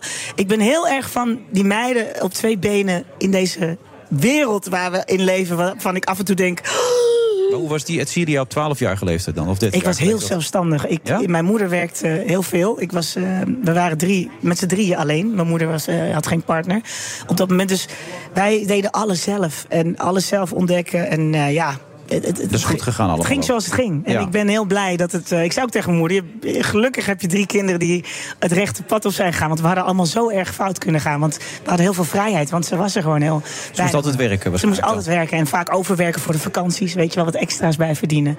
Dus eh, we waren heel zelfstandig. En eh, nou, het heeft me ook wel veel gebracht. Sommige dingen heb ik gemist. Maar ja, je weet niet beter, dus je handelt er gewoon naar. En dat probeer ik mijn meiden ook te leren. Van, je, je moet vooral jezelf goed kunnen dragen. En als een ander je meehelpt, is het alleen maar een bijeenkomst. Ja, je vertelt het allemaal heel snel en makkelijk ook. Maar hoe weet je van jezelf zo zeker dat je in balans bent dan? Nou ja, ik denk in die zin van balans. Ik schets eigenlijk met balans. Dat is de titel ook van mijn album. Het titel ook van mijn theatershow die Ja. ik in januari ga beginnen. Ehm, ik, in balans eigenlijk ben je altijd wel een beetje op zoek naar balans. En soms wankel je hier en daar. Ja. En, en nu kan ik me vandaag erg in balans voelen. Maar volgende week gebeurt er weer van alles waar ik weer even scheef ga staan. Maar het feit is dat je eigenlijk naar je eigen balans moet gaan zoeken steeds. En, en, eh, Maar en- misschien is het wel zo dat je makkelijker weer in balans komt. In het verleden zou je misschien langer uit balans zijn geweest. Ja. Met dingen die je overkomen. Ja, dingen dat zou die, kunnen. Ja. Dat je sneller. Herken je dat of niet? Of zeg je nou. Nou, balans is voor mij sowieso ingewikkeld. Maar Ja, ik denk dat niemand nee, maar- altijd wel standaard in balans is. Maar Ja, Dat, dat denk ik. Ik denk dat je gelijk hebt. Ik denk dat je als mens toch eh, altijd eh, zoekt naar, eh, naar balans. Ik, heb jij een moment gehad dat je dacht van... nou, ik zit even lekker in balans nu op dit moment? Nee, maar ik, ik probeerde wel bij, te ontdekken bij mezelf dat dingen die heel heftig waren in het verleden, waar je Mhm. veel langer door uit balans raakte, daarvan denk je nu steeds vaker, ja, dit herken ik, dit is eerder gebeurd. Nee, dat en toen liep het zo af en Ja. toen ging ik er zo mee om. En, Zeker. toen, En nu ga ik er zo Ja, nu ga klopt. ik er dan ook maar zo mee om. En we net eh, Maurice de Hond en die heeft twee ouders gehad die de oorlog hebben overleefd terwijl hun partners. Het, het aparte was dat de, de, de vader van. Moet ik even er waren twee echtparen en daar is de ene vrouw van overleden en de andere man is overleden. Die zijn toen samen doorgegaan, maar dat waren broers en zusters voor elkaar. Nou, heel ingewikkeld allemaal. Maar die hebben de oorlog altijd als graadmeter genomen. Dus als je zoveel verschrikkelijkheid ermee hebt meegemaakt, dan kun je daarna overal tegen. Maar dat hebben die kinderen ook overgenomen. Het is een soort genetisch iets bijna. Dus als je iets hebt meegemaakt wat heel heftig is, kun je daarna makkelijker, denk ik ook. Ja. Heb je heftige dingen meegemaakt in je leven? Waarvan je zegt van, jongen, dat ik dat eh, heb over. Nou ja, ik vind de dood altijd wel heel heftig. Maar die heb je niet meegemaakt. nee, ik heb het niet zelf Nee, dat bedoel ik. Ja, nee, om dingen hier. Nee, ik ben gelukkig zelf altijd wel gezond en, en het allemaal goed gegaan. Alleen eh, wat ik wel veel om me heen heb gezien, eh, vond ik wel heftig voor een ander. Ik, ik, Ja. ik leef heel erg mee, ik ben heel empathisch. Dus, maar is gelukkig, dankzij, ja, ik mag afkloppen, heb ik niet hele heftige dingen meegemaakt waarvan ik zeg, daar ben ik zo helemaal uit mijn. Nee. Maar zoals met Glennis Grace laatst, dat raakt je wel, neem ik aan. Zoiets. dat vind ik heel heftig. Ja. Maar ook voor haarzelf. Dat ik denk, ja, ja dat vind Maar ik gewoon kun je haar dan helpen daarbij? Of, of kan dat niet? Nou, weet je, je probeert iemand advies te geven. eh, maar in die zin, wat voor advies? Ik ben niet verantwoordelijk voor andermans keuzes Nee, die ze maken. En, eh, en als ik een mening erover heb, ben ik vooral als een vriendin zijnde, ben ik dan dat ik, dat ik tegen jou zeg. En dan moet jij er maar mee doen wat je er mee wil doen. Ehm, want ja, ik, ik, ik, ik kan niet meer doen dan mijn mening geven Nee. over hoe maar ik jullie zijn nog vriendinnen, dat is belangrijk, toch? Of- ja, nou goed, uiteindelijk ben je vriendin. We zien elkaar niet veel, helemaal niet eigenlijk. We hebben wel eh, contact. Ja. Maar ehm, ja, Je voelt dat nog wel als een vriendin. nou, ik denk dat als. Ja, ik denk het wel, tuurlijk. Je weet het zeker, als ik het nee, zo hoor. omdat ik zo denk, voelt het nog als een vriendin. Maar ja, dat is toch logisch. Iedereen die fouten maakt of iedereen die. dan ga je die niet gelijk niet meer een vriendin noemen. Dus ja, dit is voor mij. Dus je geen... gaat het wel weer zien, als ik het zo hoor. Tuurlijk, Ja. jawel, jawel, jawel. Ja, ik ga er wel zien. Ja, waarom niet? Alleen ik vind wel dat zij nu eh, goed bezig is door met zichzelf aan de slag te gaan. Ja, en dat, is wat eigenlijk iedereen steeds op zijn tijd moet doen, volgens mij. Vind ik Om zeker. in balans te komen. Ja. En wat krijgen mensen bij die theatershow voor jou? Wat mogen ze verwachten dan? Nou ja, heel veel te gekke muziek en eh, met vrouwelijke muzikanten. Ja. En, eh, en een leuke anekdotes. En ik zing met, met liefde alle, alle liedjes wat me geïnspireerd hebben. Nieuwe Maar er zit ook veel plaat. nieuw materiaal bij, ook, in- Ook van een het nieuwe nieuwe plaat album. van In Balans. Dus eh, nieuwe liedjes, oude liedjes, klassieke liedjes, Engels, Nederlands. Mooi hoor, superleuk. Heerlijke verhalen. Ja. En jullie kennen elkaar een beetje? Of, Wel, we zijn elkaar echt wel eens eh, een paar keer tegengekomen. Ja, absoluut. Je hebt veel vrienden in het vak, heb ik de indruk. ja. Net ook Mark Adriani, onze nieuwe directeur, die Ja. kende je ook. Die kwam ook onmiddellijk naar je Ja, toe. maar ja, En- weet je, ik, als je zo lang in dit vak hebt gezeten... dan ken je natuurlijk nog ontzettend veel mensen. Ja. Ja, beslist. Zeker. Nu je zo in balans bent, Edcilia, heb je dan ook nog dromen of is dan alles klaar? Je bent zo in balans en je Nee. denkt, nee, ik heb alles nu wel gedaan. Nee, dit moet niet te zwaar drukken op balans. Want ik bedoel, dat kan, als je me overmorgen wat vraagt... ik heb even een baaldag, dan zeg ik dat ik het niet ben. Oh, maar dus eigenlijk ben je helemaal niet in balans. Nou, in die zin van, ik voel me in balans. Ja. Op dit moment. Op dit moment? Op dit moment. Je weet nooit hoe het maar morgen is. ik zeg je eerlijk, ik zou nog heel veel willen. Ik, wil, ik sta nu in een film trouwens, wat Oh. morgen in première gaat. Het feest van Tante Rita. Dus ik mag acteren. ik mag presenteren. Waar ik, ja, het is zo'n leuk kinderfilm, familiefilm. Oh, oké, ja. En ehm, ik mag presenteren waar ik ook heel blij ben. Ja. Het liedje op het eerste gezicht ook weer morgen. Ja, moeten mensen nog een beetje ontdekken, maar... Hè? Ja, maar Je het is wel van. allemaal dingen waar ik van groei en waar ik heel blij van word. En zo is en het. zingen, dat is mijn, passie. Dus ik blijf altijd mezelf uit willen dagen met muziek maken. En met een big band of met te gekke muzikanten spelen. Ik, ja, plaat maken. Ik wil nog zoveel, joh. Ze heeft het wel voor elkaar, die Edcilia rond Ja, die ik vind zo het- wordt, ja, hè? heel erg in En ik heb een fijn huwelijk, vind ik ook heel belangrijk. Die Cheert, die is grote, goede Cheert, toch? Mijn lieve man. Ja, Ja? die is ook te gekke dingen aan het doen. Ja, trouwens, als je rustig wil worden, moet je zijn pianomuziekjes opzetten op Instagram. Hij heeft een hele mooie plaat uitgebracht met allemaal Oh. pianomuziek. Ik ga ze meteen even kijken. Ontspannen, dan kan je echt van ontspannen, Wilfred. Ik voel dat jij... Ik kan me in jouw bijzijn dat best voorstellen dat hij zo nu aan even achter die piano rustige muziekjes gaat spelen. Want er zit veel energie in. Ja, erg, hè? er zit veel energie nou, Als je in. hem hoort praten, dan eh, denk je, oeh, hoe doen die het samen? We zijn erg gezellig. Goh, ik zou nog wat vragen willen over Ja, maar dat kan niet. We zijn ik- door onze tijd heen. al. Precies, het- Doodzonde, hè? Oh, echt? Ja. Hebben we Ja. niks meer nu? Nee, is het we klaar? gaan hierna weer verder. Ja, nee, dat snap anders. ik. Maar eh, oké, met Exilia is het klaar nu. Ja. Sorry, ik heb heel veel ook niet meer zingen of zo? Had je dat niet Nee, in je draaiboek staan? niet in dit programma. Nee, maar nog een... Nog een eh, We hadden al eentje gedraaid. ja, maar nog eentje. Ja, we Klein hadden er nog eentje klaarstaan. Heel Maar ja, klein stukje. nee, dat kan niet meer. Want Oh, dat- jammer. Kijk, dan word ik er ontslagen. Oh, dan word je... Oh, nee, Jawel, toch niet door Mark. mij- Ja, nee, dat is het slechtst bluizende programma dit. Nou, ik denk, als er een keertje van komt in balans, kan je heus wel nog even voor jezelf draaien om te horen hoe je in balans komt. Dankjewel. Celia Rondi. Veel succes. Dankjewel. Tot later. Je hebt aardig wat vermogen opgebouwd. En daar zit je dan, met je ton op de bank. Wel een beetje saai, hè? Wil jij, als belegger, onderdeel zijn van het verleden of van de toekomst? Bridgefund is een slimme fintech die een brug slaat tussen de financiële behoeften van ondernemers en van beleggers. Dus wie belegt bij Bridgefund krijgt niet alleen een mooie vaste rente, maar brengt ook ondernemers in beweging. Echt waar. Met die ton kan je zoveel betere dingen doen. Bridgefund. Make money smile. De toekomst roept. Minder CO2. Lies je mee? Dit is het moment om te kiezen voor de Tesla Model 3, Toyota Pro-Ace Electric of Volkswagen ID3. Uitstoot verminderen doe je samen met mobilityservice.nl. The Friday Move wordt mede mogelijk gemaakt door TUI. Live happy. Nieuwsradio. The Friday Move. Die berichten zijn uiteraard zeer zorgwekkend. Eh, De berichten over de corruptie in het Europees Parlement. Terwijl Kaag nog in Suriname zit om de rel en de ontstaande onvrede te sussen. Wilfred Laatste half uur. Nee, laatste uur moet ik erbij zeggen. Van de Friday Move 16 december. Wat is hij goed vandaag, hè, die DJ Thomas Robson. Heerlijk. Heerlijk. Ik zie het ook aan Bernard Hammelburg. Die, die swingt helemaal mee. Die geniet zich suf. Oh, lekker man. Eh, je hoorde ondertussen op de achtergrond, als je goed hebt geluisterd, tenminste Luciel Werner, inmiddels parlementariër. Het klinkt wel heel mooi allemaal. CDA, warme club natuurlijk, CDA. Zeker, hele warme club. Ja, ja, ja. Maar eh, toch, hè, je kan het nog steeds zeggen. Ja, natuurlijk kun je nog steeds zeggen. Staat CDA nog de tien jaar? Ja hoor, absoluut. Zeker. Ja? Op basis waarvan denk jij dat? Nou ja, kijk, weet je, natuurlijk hebben we het niet makkelijk nu. Dat, dat, dat, dat kunnen we gewoon je ook rustig zeggen. zijn, ja. in, in peilingen en dat soort toestanden. Maar weet je, de waarheid eh, zit altijd in het midden. En dat midden zijn wij. nee, ja, dat zeg ja, je ja, toch niet ja, echt, Ja, dat zeg ik echt. Want dat is gewoon zo. Het is gewoon ook echt zo. Ik bedoel, wij, de flanken profiteren nu van het feit dat, dat ze hard zit nu ook met zijn hoofd te Ja, maar het is wel zo. Een conflict heeft de een gelijk en de ander ongelijk. Ja. Nou, ik vind het niet. Nee, maar je moet altijd water bij de wijn doen om er uiteindelijk toch bij eh, op uit te komen. Dat vind ik echt. Ja, het is een christelijke gedachte. Nee, dat is geen christelijke gedachte, Ja, dat het is is gewoon een feit. Nou ja, ik vind van niet. Ik Ja. vind het gewoon, dat, zo is het. Ja, maar het is ook echt jouw partij? Of was het gewoon een partij waar je er binnen kon als parlementariër?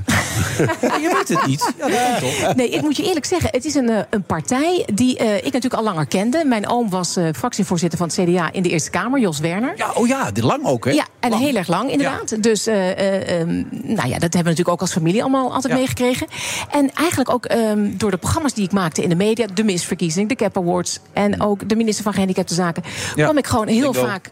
Ja, lingo dan minder, maar Ja. ik, ik- wat ik wil zeggen is dat ik natuurlijk heel, veel, heel vaak mensen van het CDA tegenkwam. Hè, Balken en de uh, Oh ja, die heeft je boek nog in ontvangst Ja, genomen. ook dat nogal Ja. wat goed van jou. Ja. Ja. Nee, dat vind ik heel knap van jou dat je Ja. dat nog weet. Nee, dat, Ja. dat weet ik toevallig. Ja. Hey, ondertussen komt even binnen inventarisatie naar mogelijk grensoverschrijdend gedrag bij de NOS Sport. Wordt een onderzoek gedaan naar recente gevallen, maar ook eh, in het verleden. Wat vind je daarvan? Je moet het nog één keer zeggen. Het komt net binnen, eh, grensoverschrijdend Ja, gedrag. de- grensoverschrijdend bij Studio Sport, zeg maar. Oh, bij Studio Sport. Ja. Daar komt het op neer. Ja, kijk, ieder- Sport. Ja. Ja, wat vind je ervan? Iedere vorm van grensoverschrijdend gedrag is natuurlijk.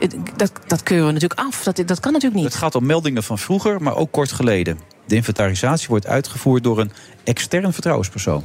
Het houdt niet op, hè? Ongelooflijk. Ja. Kijk jij ervan op, eh, Bernard? Ehm, ja, elke keer kijk ik eerlijk gezegd weer van op. Omdat bij zoiets als inderdaad NOS Sport, daar verwacht ik dat helemaal niet. Eh, maar ja, dat, kan, dat kun je zeggen voor alle andere gevallen ook die zich voordoen. Dat verwacht je ook niet. Dus je wordt er elke Maar keer daar- weer...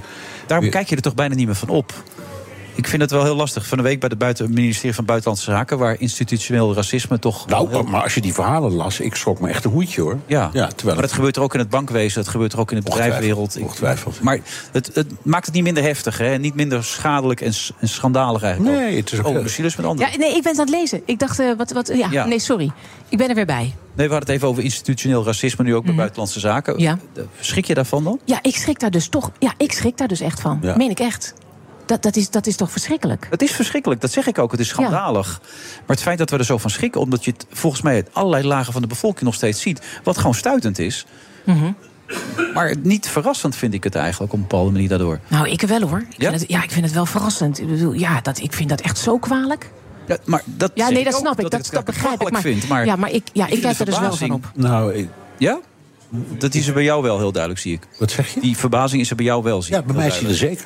En dat verhaal over buitenlandse zaken, dat heb ik echt in alle media nog eens een keer nagelezen. Van is er misschien een krant die eh, een wrok koestert tegen diplomaten of zo? Nee, Laat ik die andere krant er ook nog eens op nalezen. Maar het was echt redelijk meedogenloos. Ook de details, de dingen die, die. Als wij hier nu herhalen wat daar werd gezegd. ja. Ja, dan, dan, dan, dan, komen wij in moeilijkheden. Dus zo erg is het. Ja. Ja. Leuke wereld ben je terechtgekomen. Ik, eh, nou, ik moet je zeggen, eh, ik eh, begin het steeds meer naar mijn zin te krijgen, ja. Maar ik ben, weet je, ik laat me ook, ehm, ik, oh ja, hoe zal ik dat nou op een goede manier zeggen? Ik ben ook niet iemand die zich heel snel laat afleiden of zo. Ik Maar ben als daar je Pieter gewoon. Omtzigt van de week ziet, die zegt Mhm. dat hij 14 uur per dag moet werken... om ervoor te zorgen dat hij toch nog goed genoeg ingelezen is... om überhaupt inhoudelijk mee te kunnen discussiëren. Mhm. Dat hij het bijna niet meer volhoudt. Hoe kijk je dan naar hem? Ja, dat vind ik echt verschrikkelijk. Ik vind namelijk Pieter Omzicht echt een geweldig Kamerlid. Ja, Echt waar. En die ik bij vind. CDA goed had gepast nog steeds.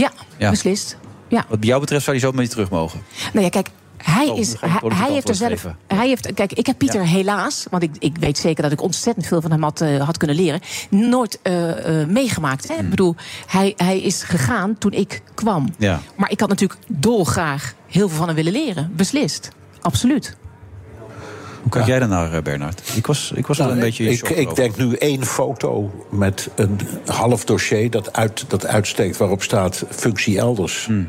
Dat, die twee woorden die hebben dit hele verhaal gedicteerd. Ja, die hebben die man bijna kapot gemaakt natuurlijk. Ja. Ja, zeker. Maar goed, daar was je ook wel, nog weer op terug. Wel, maar goed, er staat ook wel een verhaal achter. Wat ik inmiddels, ik heb nogal wat over gehoord van mensen uit de Kamer. Hij had niet alleen maar vrienden, laat ik het zo zeggen. Nee. Er waren heel veel mensen die gebruik maakten van die omstandigheden om hem te wippen. Ja.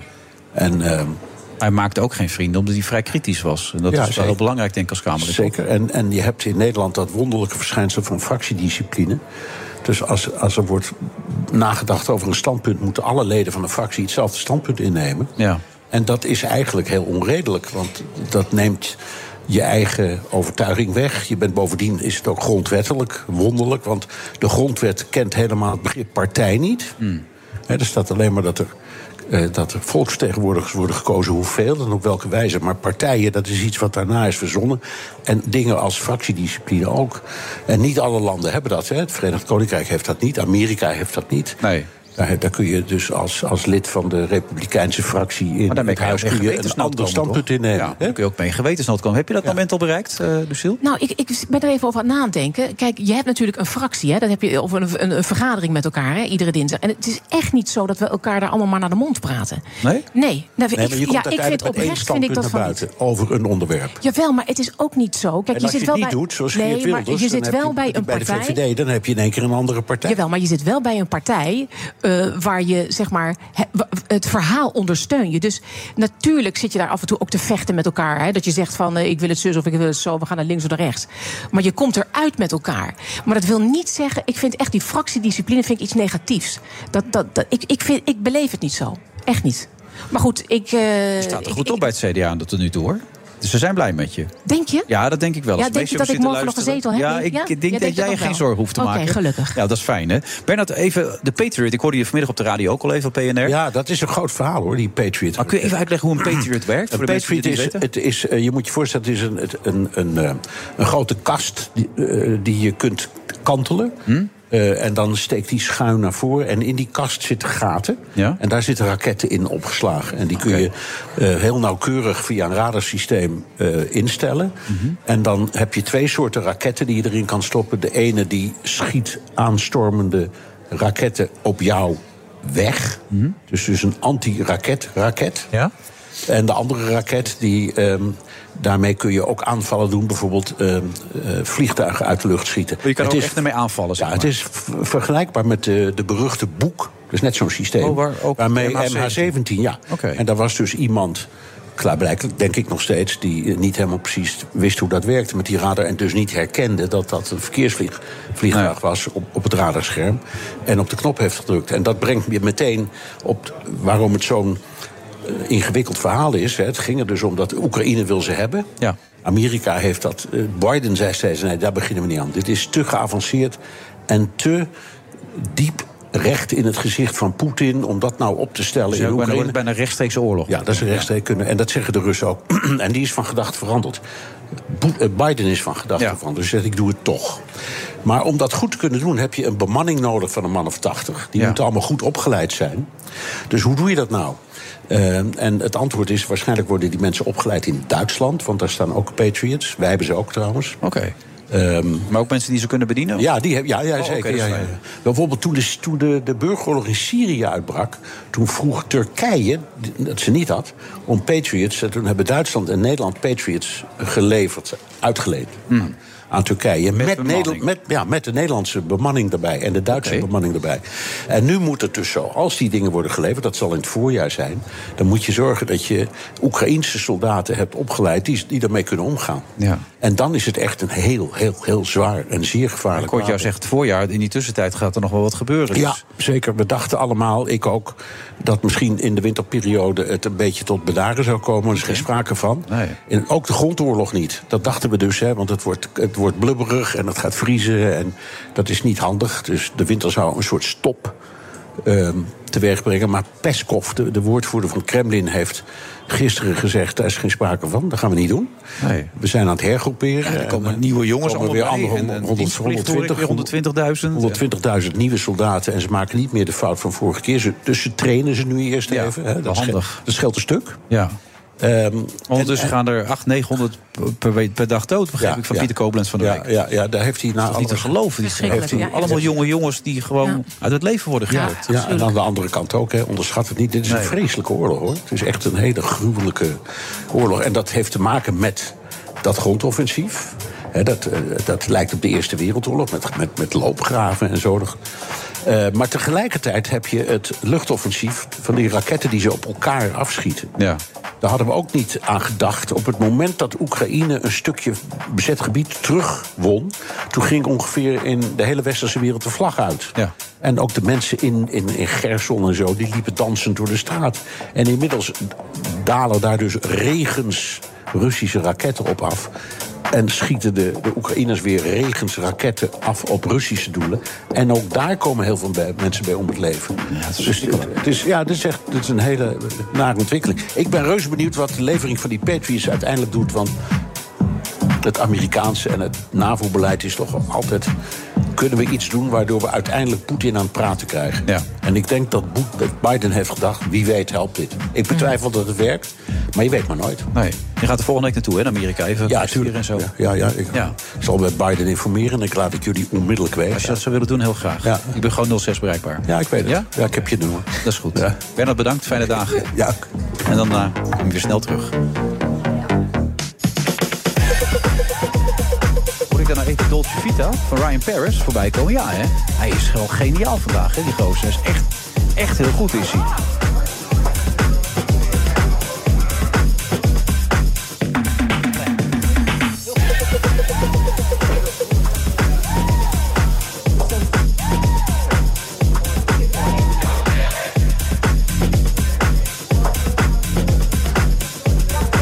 Ja, Luciel, het, tempo ligt heel hoog. Ik weet het. Je wilt er even tussenuit. Jongens, ik ben er niet meer gewend, eh, Wilfred. Ik dat merk het aan je. gaat Ik hoor je steeds zeggen, moet ik er nu alweer in? Ja, moet ik er weer in? Moet ik eruit? tegenaan. Ja, hoe zit het? Kan jij koken? Ja, ik vind koken geweldig. Kan je goed koken? Ja, ik, ik denk, ja, ik kan, ja, ik kan best, nou, jawel, ik kan best wel goed koken. Ik, mijn zoon zou zeggen, Ja? mama, je bent vooral heel goed in bolhapjes maken. Bolhapjes? Bolhapjes. Die gooi je gewoon in de frituur. Nee, nee, nee, daar doe ik echt moeite voor. Tenminste, op mijn manier doe ik daar moeite voor. Nee, maar ik vind koken geweldig, echt waar. Ik zou zo een, eh, een lekker klein, gezellig restaurantje ergens willen beginnen. Gezellig met de mensen. En ga je ook vaak uit eten? Ik moet je eerlijk zeggen dat ik eh, minder uit eten ga nu. Toch na corona ga Ja? ik minder uit eten. Dus je bent nog nooit bij Café Caron geweest? Petit Caron? Ik zou er zo graag een keer Kantine naartoe willen. Caron? In de Gouden? Nee? Ik zou er dolgraag een keer naartoe willen. Nee, ik ben... Nee, Ja, je bent welkom. bent geweest, Hè? ja. Je bent welkom. Nou, leuk. Hartstikke leuk. Ja. Ja, dat is in... Dat is op, want op drie plekken is het toch geloof Nou, ik... we hebben twee in de pijp. Ja. En één in de Gouden Real, dat is in de Zandhoek, Real Eiland. Ja. het eerste restaurant waar 40 jaar heb ik, eh, ben ik begonnen. Geweldig. En, eh, en de, hoe heet dat, de Westergasfabriek, kantine. Maar dat is groot. Er kan 300 man mensen eten daar. En wat stond er toen, eh, al die, toen jullie begonnen eigenlijk op de menukaart? Wat was eigenlijk het meest gevraagde gerecht? Nou, nou, alles. Het was gewoon bistro. Het is nog steeds een beetje bistro. Elke restaurant die, eh, die is anders dan, eh, dan, dan, dan de andere restaurant. Maar het is Franse cuisine, bistro, bistronomie. we hebben een restaurant waar je, waar je eet van die coquelets met een lekker saus. De andere is côte de bœuf.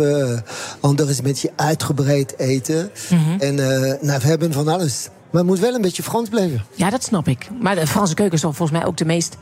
Ja, echt wel een wereldberoemde keuken natuurlijk. Is dat niet de bekendste keuken die we hebben?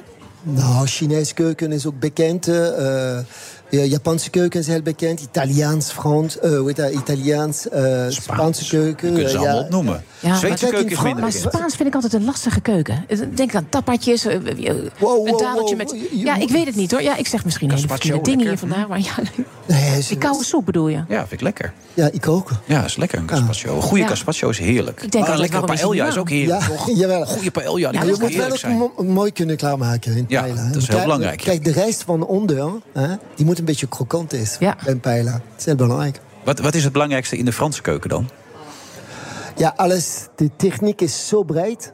Eh, de saus is heel erg belangrijk. Ja. De patisserie is ook heel erg belangrijk. Als je loopt in Parijs, dan zie je alle patissiers, alle winkels. denk je, wauw. El, elke jaar hebben ze een nieuwe techniek. Dat je denkt, ja, ik wil alles proeven. Kun je mij een tip geven? Nou. Ik loop altijd vast met de Béarnaise saus. Dan, dan ben ik daarmee bezig met die eitjes. En, en dan, Nou dan komt denk hier ik... een topchef, Alain Caron. Die komt Ja, maar ik wil toch even de En Béarnaise die, saus. die wil de BNS Ja, ik wil heel graag even de Béarnaise Nou ja, misschien heb je een tip, eh, Alain. Ik weet Met de dragon. En, en, Eh, ja. Gaat dat zo snel schriften? Wat kan ik nou doen? Ja, dus als het... Nou, je weet, eh, hoe, hoe begin je? Ehm, ik begin... eh, oh, hoe begin ik? Volgens mij met de, met de, met de eitjes. Met, Nee, nee, nee, het, nee, de eieren, niet het hele... Niet met het Nee, nee, je moet eerst een gastriek maken. Dat is eh, witte wijn, gehaakt, Oh, oh, eh, gaat het al fout gehaakt, dragon, een beetje shallotjes, peper, een beetje zout. En ehm, je moet eh, op lauwe temperatuur eerst reduceren. Tot, Oh, eh, zie je, dat inkook. verkeerd. Ja, nou, ja, maar dit, Ja, dan gaat het dit weer. Kan dus- helemaal weggooien. Ja. Maar het is wel gelijk een test. Je hebt nu wel door dat het echt een Ja, topchef is. nee, I- ik bedoel, had hier ook door de man kunnen vallen. Dat Ik hij heb hem gisteren nog gezien. ik weet god niet hoe ik een BNS zou zo maken. Had je ook kunnen zeggen. Maar zo is het niet. Ja, eh, nee, nee. Ja. Het, is, eh, het, het is een basiskeuken. Eh, Het is net zoals een mayonaise. Kan je een mayonaise maken? Ja, met olie en, en ei. geel. Ja, je begint. Ik, nu ga ik je heel snel een tip geven. heel graag. Zout, peper, citroen, mosterd. Zout, peper, citroen, en mosterd, schrijf het even op, Wilfried. Dan, dan ehm, je, je, je mengen. Ja. En dan doe je een eidooien. Ja. En eidooien. En dan ga je weer mengen. Omhoog, goed, omhoog, goed, goed, goed, goed. En langzaam de olie erin. Langzaam olie. Als een draadje. langzaam. Je blijft roer, je blijft roer. Dat klinkt wel lekker, ja. Voilà, zo, zo gaat het. Ja. Ik ga dit weekend echt even maken. Doe je dat veel zelf? Of doen al die zoons van jou het nu al? Met Tom en Nee, David? nee, nee, nee, nee. Mijn zoon zijn, eh, die, die, die kan heel goed koken, maar die koken niet. We hebben Nee? eh, vier chefs. De meest zijn eh, met ons eh, vanaf het begin. Dus ze- gisteren zes jaar. Hè?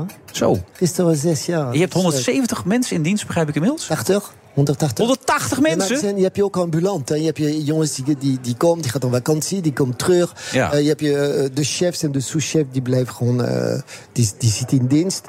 Maar eh, ja, nu hebben we een kantoor, omdat we, het is zoveel personeel, dat moet geregeld, georganiseerd. Het probleem hier, het probleem daar, eh, de vakantie, de tip, de hele toestanden. Oh, dat en helemaal niet leuk.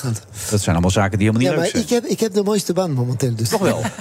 Want je hebt weer een boek, de Kipbijbel. 15, 15 boeken nou inmiddels? 16, nummer 16. Die is nummer 16. Dat is ongehoord, hè? Kan je zoveel dingen met kip dan? Hij is nogal dik namelijk, eh, Alain. 200 recept. Hij is erg dik. Ja, hij is nogal dik. bijbel. Ja, dus je kan echt heel veel met kip. Ja, hou jij van kip? Ik vind kip heerlijk. Ja, ik ben gek Ja, op ik, kip. ik vind kip heerlijk, ja. Ik, iedere keer denk ik, waar zijn dit drie kippen van gisteren Oh, ik val ook gebleven? gelijk in de risotto met kippen. Daar is de risotto ook zo lekker. Ja, ja, ik zag jou met drie kippen in de weer. Ik denk, je zat toch aan Nou, die ik nekken te ik- draaien? ik- ja, Op een maar gegeven moment dacht ik, gisteren stop ermee. Nee, maar gisteren bij Max wou ik laten zien... wat is het verschil tussen de kip. Ja. Ik had een plofkip meegenomen. dat Ja, die sappige je- kip, dat... Dan had je een Label Rouge, dat is een heel goede eh, kip. Die, van, die komt uit boer in Frankrijk, die zijn geselecteerd. Dan heb je de Rolls Royce onder de kip. Dat is de Breskip. Dat is ehm, met de appellation... eh, dénommé, de appellation bababa. Dat is de gemeente in Frankrijk die zorgt dat ze weet precies wat de kippenboer doet. En dan krijgt ze een label. Ja. En, en als je ziet op de kip, is je een klein stukje metaal op de poot. Ja. En, eh, en dan kun je zien waar de kip vandaan en wie is de kippenboer. Maar, maar waarom moest de kop van de kip... waarom moet hij eraan blijven dan? Ja, wat maar wat is ho- dat? ja, maar eh, het is, het, het is een, dat hoort erbij. Een vis, als je koopt een stukje een vis, Ja. hè, een zeebaas, heb je de kop erbij. Dit, maar dit is jullie probleem in Ja, dat klopt. Ik vind dat heel akelig om naar te kijken. En, ja, nou, die kop die moet eraf. En dan, je, nee, nee, maar je kan, je kan ook de... In een land waar de guillotine groot is geweest, zou je verwachten dat de kop er wel vaak afgegooid zou worden. Ja, maar dat is niet zo. de kip moet eraf. begint meteen met de guillotine. Ja, nee, ja, maar goed, dan, dan verwacht je, dan is de kop Nee, eraf. nou, Maar ja, jullie willen de kop eraan houden. Nee, nee, je doet de kop even weg. Maar je, mensen, wij, wij houden de kop omdat... Je hebt je de kam, de kan. Die kun je ook eten, heb ik gehoord Die kop gisteren. Je kan de kam toch niet eten? Ja, dat Jawel, kun je dus eten. Wie gaat nou een En- kam eten? In de soep. Met dit is traditioneel keuken. Ga in de, ga in de Escoffier-boek. Je gaat kijken wat je... Het is techniek, is te- cu- eh, cultuur. En da- die hebben we al van eh, 300 jaar. Oh. En, en dat hoort erbij. Eh, jullie zijn eh, fameus met, eh, met eh, landbouw, met eh, de, de, de zee. Jullie, jullie vis die wordt verkoopt vanuit Noordzee naar Frankrijk en Spanje. Jullie eet, eh, zelf eh, je eigen product dat jullie Alleen mag ik vragen, hoe lang woon je nou in Nederland? hoe lang ongeveer? Eh, ik ben een maand geleden gekomen. Nee, maar steeds op jullie waarom, dit, jullie je, dat. waarom vraag je dat? Hè? Waarom je dat?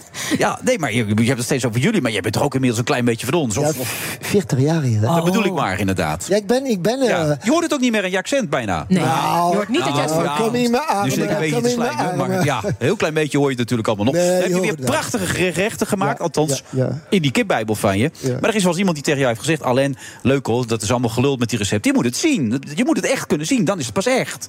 Maar Toch? dat is ook met koken. Eh, eh, een, jongen die gaat eh, leren op school, hij moet het zien. Ik heb gewerkt, toen ik werk in Sterrenzaak, had ik een stage eh, gehad in een, een van de grootste restaurants, bij Bocuse. En Bocuse zelf zei, je moet het zien. Als je niet ziet, dan weet je niet wat... wat Maar dus- die recepten, dat, die die receptenboeken van Bocuse, die, daar kom je niet doorheen. Dat is Nee, zo Ik ingewikkeld. zal nog een tip geven. Nou? Hier, dat zijn een klein... Dat, Ik schrijf zijn- hem mee hoor. Je. Ja, ik ben hoor. deze boek is voor jou, Ja? En ja, jij krijgt deze van mij. Ah, dat is lief.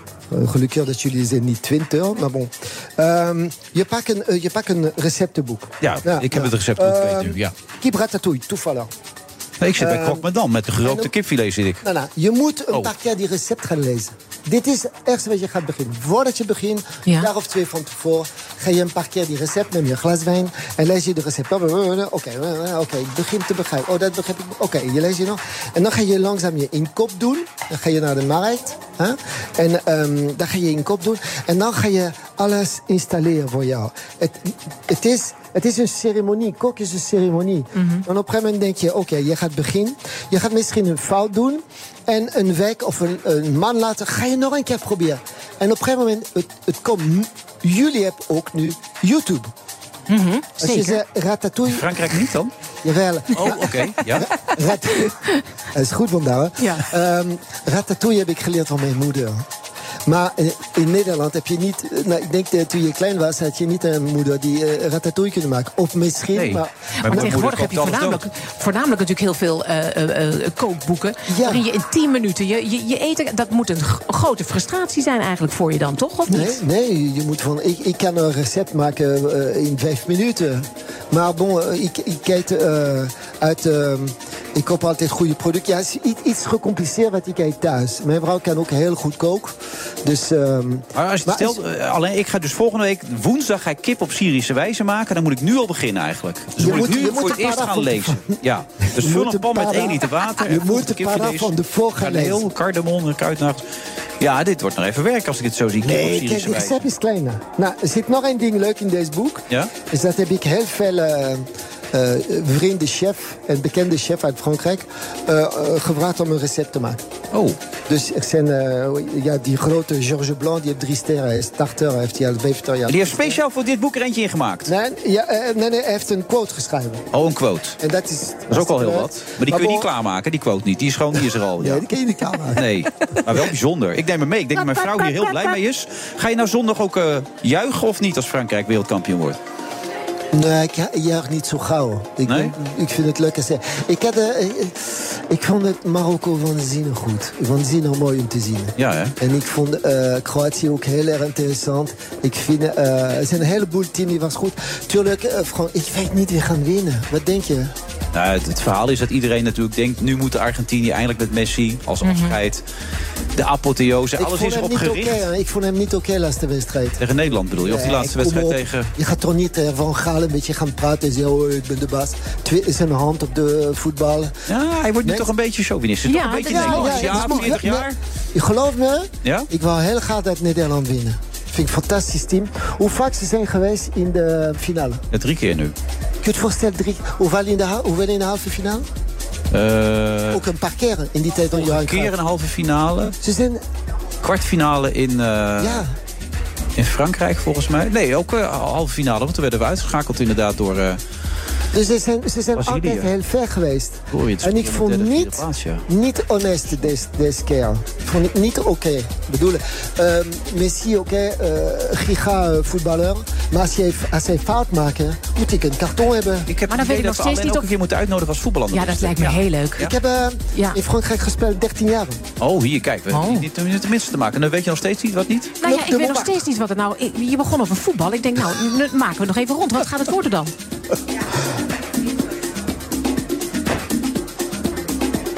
2-1. Voor? Frankrijk. Oké, dat weer wel. Bedankt Alain. En tot de Graag volgende gedaan. keer. Tot zo.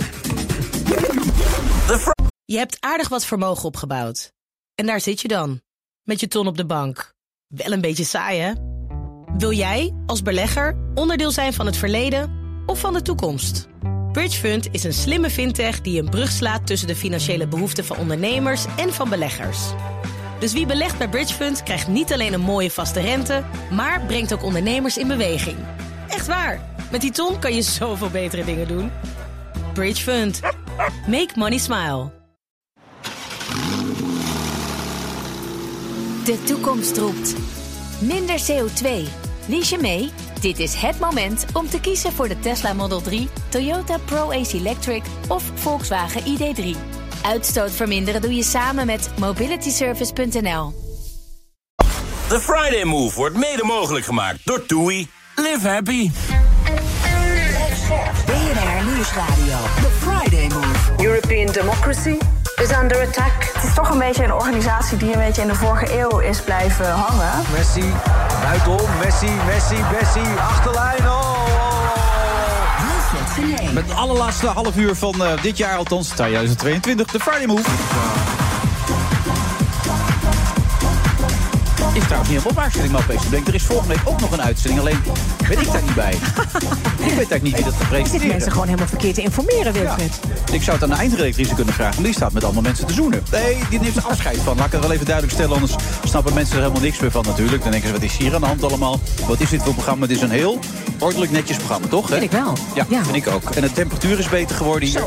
Heerlijk is het Het raam staat open hier. ik, ik zet me toch elke keer als ik jou weer spreek... en ook als ik de interviews met jou lees te verbazen... over het feit dat je meerdere keer hebt gezegd... als ik een pilletje zou kunnen krijgen en ik zou meteen weer goed kunnen lopen... zou ik het niet doen. Als er een knop zou zijn en ik zou erop kunnen drukken... en ik zou goed kunnen lopen, zou ik het niet doen. Meen je dat nou serieus? Nou ja, dat is een beetje hetzelfde als als jij morgen in de spiegel kijkt en je hebt ineens bruine ogen. Ja? Dat is toch een heel wereld van verschil? Nee, want dan, dan herken je jezelf ook niet meer. Dus weet je, we hadden het net ook. Nou ja, weet je, kijk, natuurlijk, ik vind het zeker in de winter ontzettend onhandig. Echt, ik zit nu al 2,5 uur op deze kreuk Ja. met jou, Wilfred. En ik moet er dadelijk vanaf. En dan, en dan die spieren, die werken dan niet omdat. Nou, het is hier heel warm trouwens, Ja, maar het buiten is het koud. En dan denk ik ook wel eens, oh, ik, echt. Maar dan zou je toch toch wel die knop Ja, willen even, hebben? maar je, je- het, het, het hoort ook bij mij. Weet je, het geeft je ook dingen. Het brengt je ook ergens. Het, Maar het heeft je nu is- tot hier gebracht. En stel dat die knop er nu wel is. Nou, nog, ja, nee, misschien als ik 80 ben of zo. Dat ik denk, nee, maar schiet ik, je ik er meer mee leven- op. Want dan zit je in het bejaardentehuis. Nee, Dan maar- zit je uit het raam te staren. Ja, maar weet je, het hebben van een handicap. Kijk, en daar moeten we dus ook echt zo ongelooflijk vanaf. We moeten weg bij dat agossie-gossie. We moeten het potentieel van mensen zien. We moeten gewoon echt zien dat mensen met een handicap... Ons, weet je, het bestaat nou eenmaal.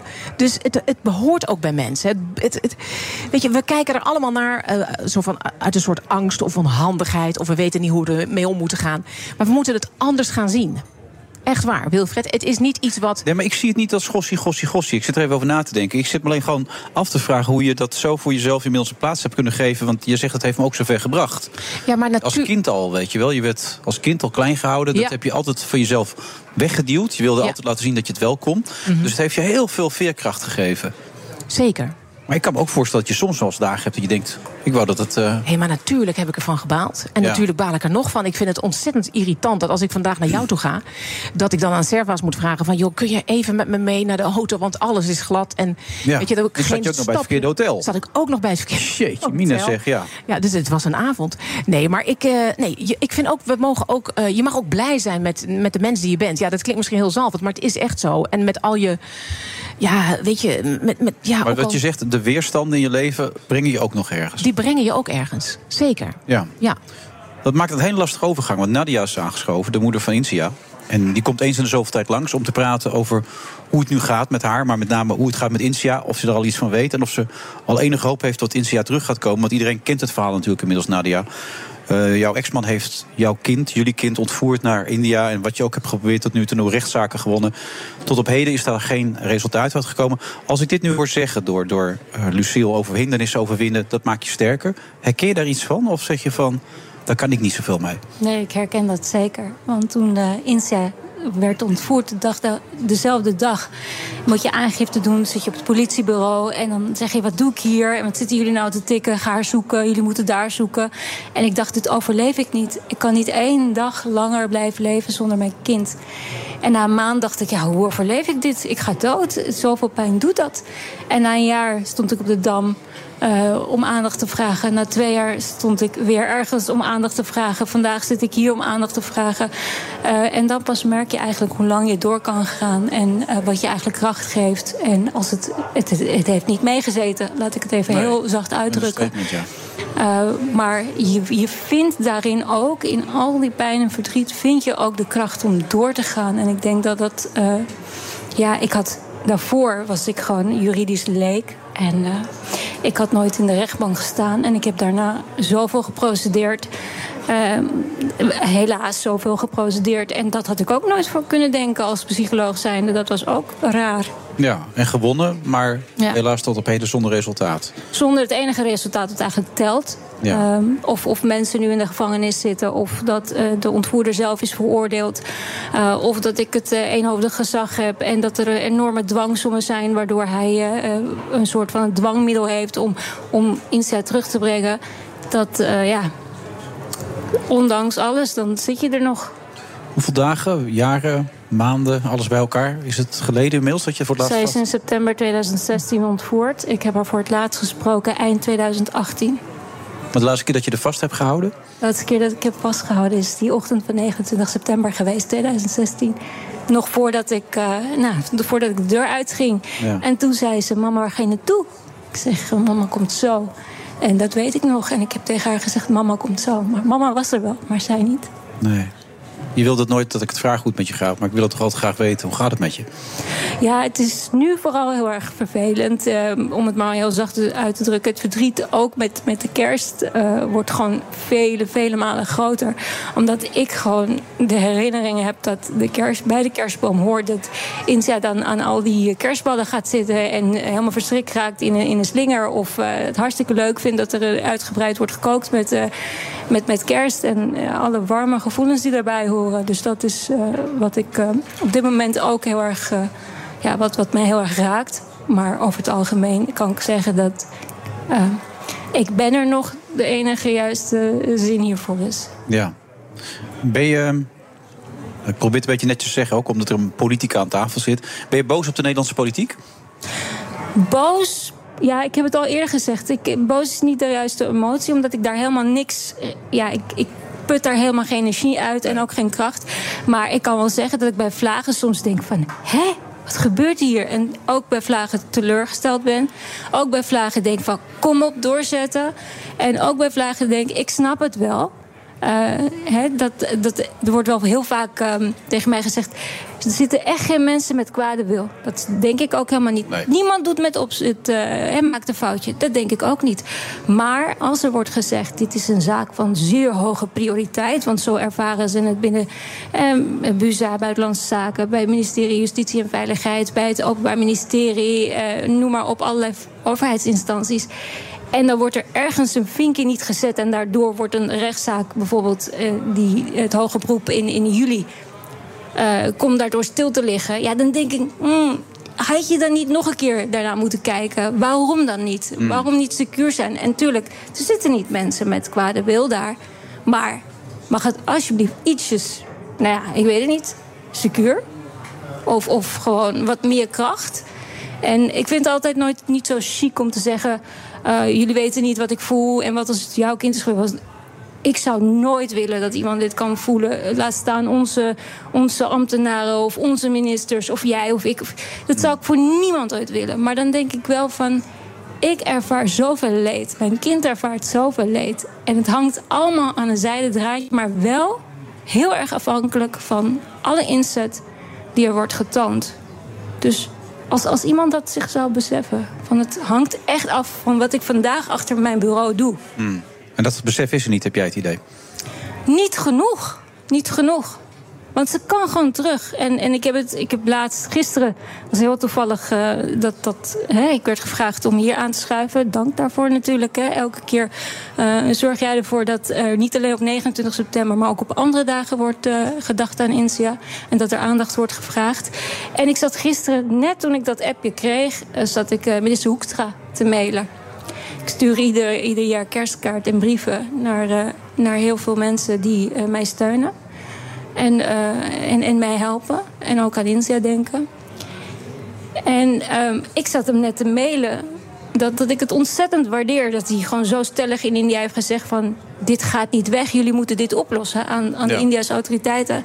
Maar dat ik het tegelijkertijd ook heel jammer vind... dat als ik dan zo'n commissievergadering zie, zo'n zo'n technische briefing... dat er heel erg wordt gepraat over... ja, we moeten heel voorzichtig zijn met India. Ze zijn heel snel beledigd en we willen het graag als bondgenoot... opkomende economie, we willen er veel handel mee drijven.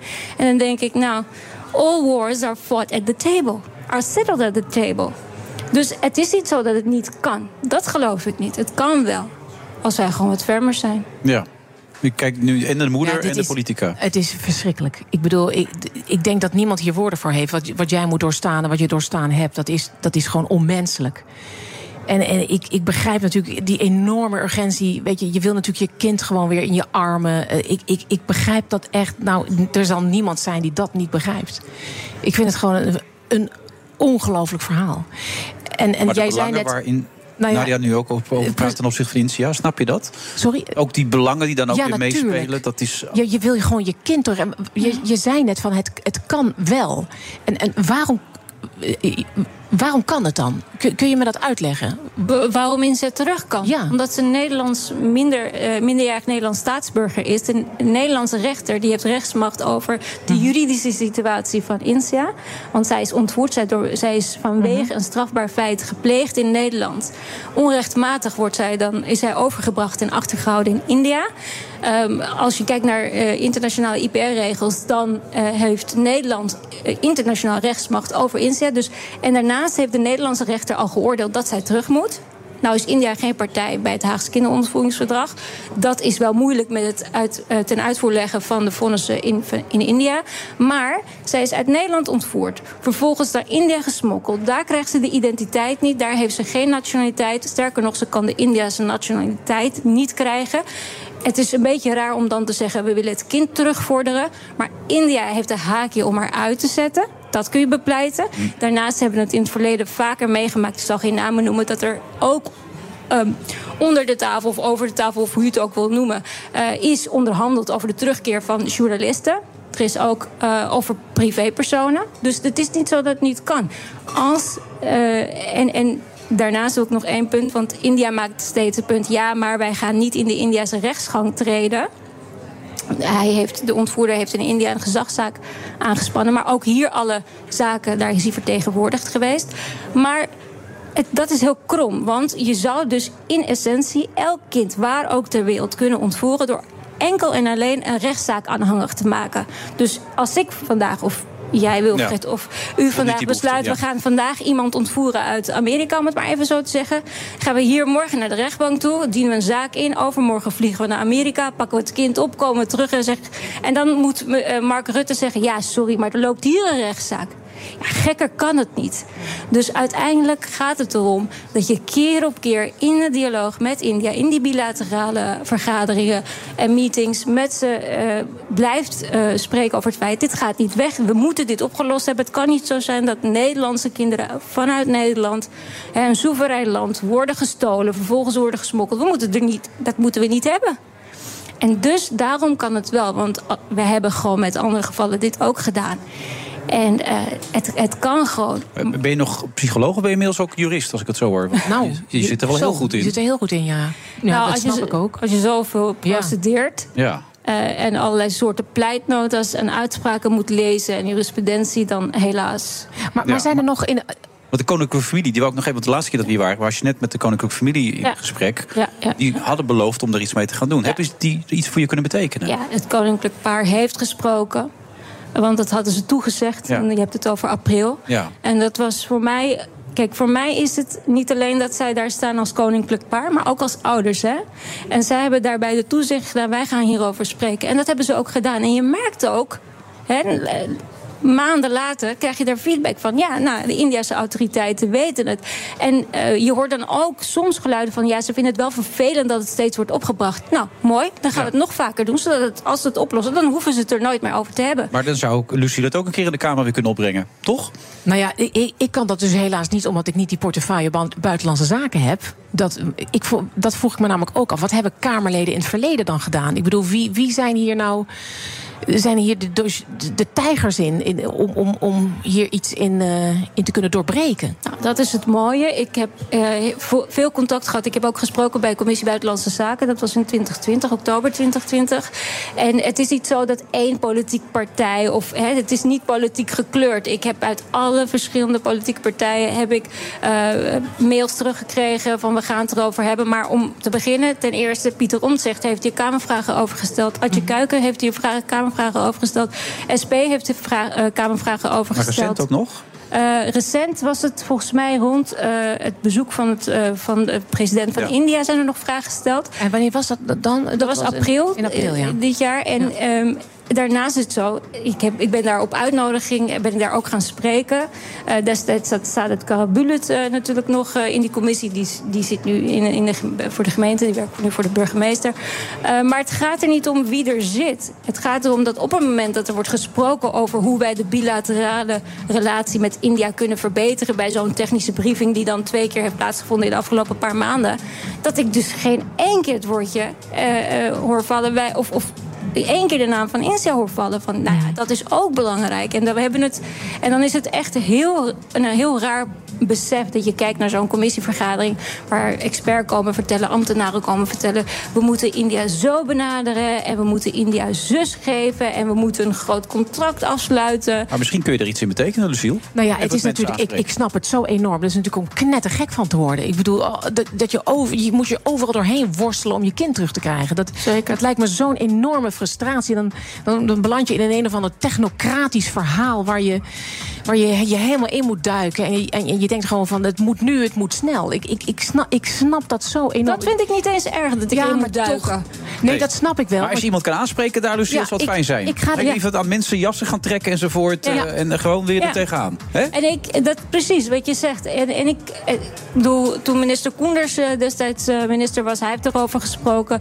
Stef Blok was minister, hij heeft erover gesproken. Ik heb laatst ook eh, met de minister van Justitie en Veiligheid hierover gesproken. Dus het is niet zo dat men het niet weet. Zelfs de Indiase president weet het, de Indiase eh, eh, minister van Buitenlandse Zaken weet het. Narendra Modi weet inmiddels wie India is.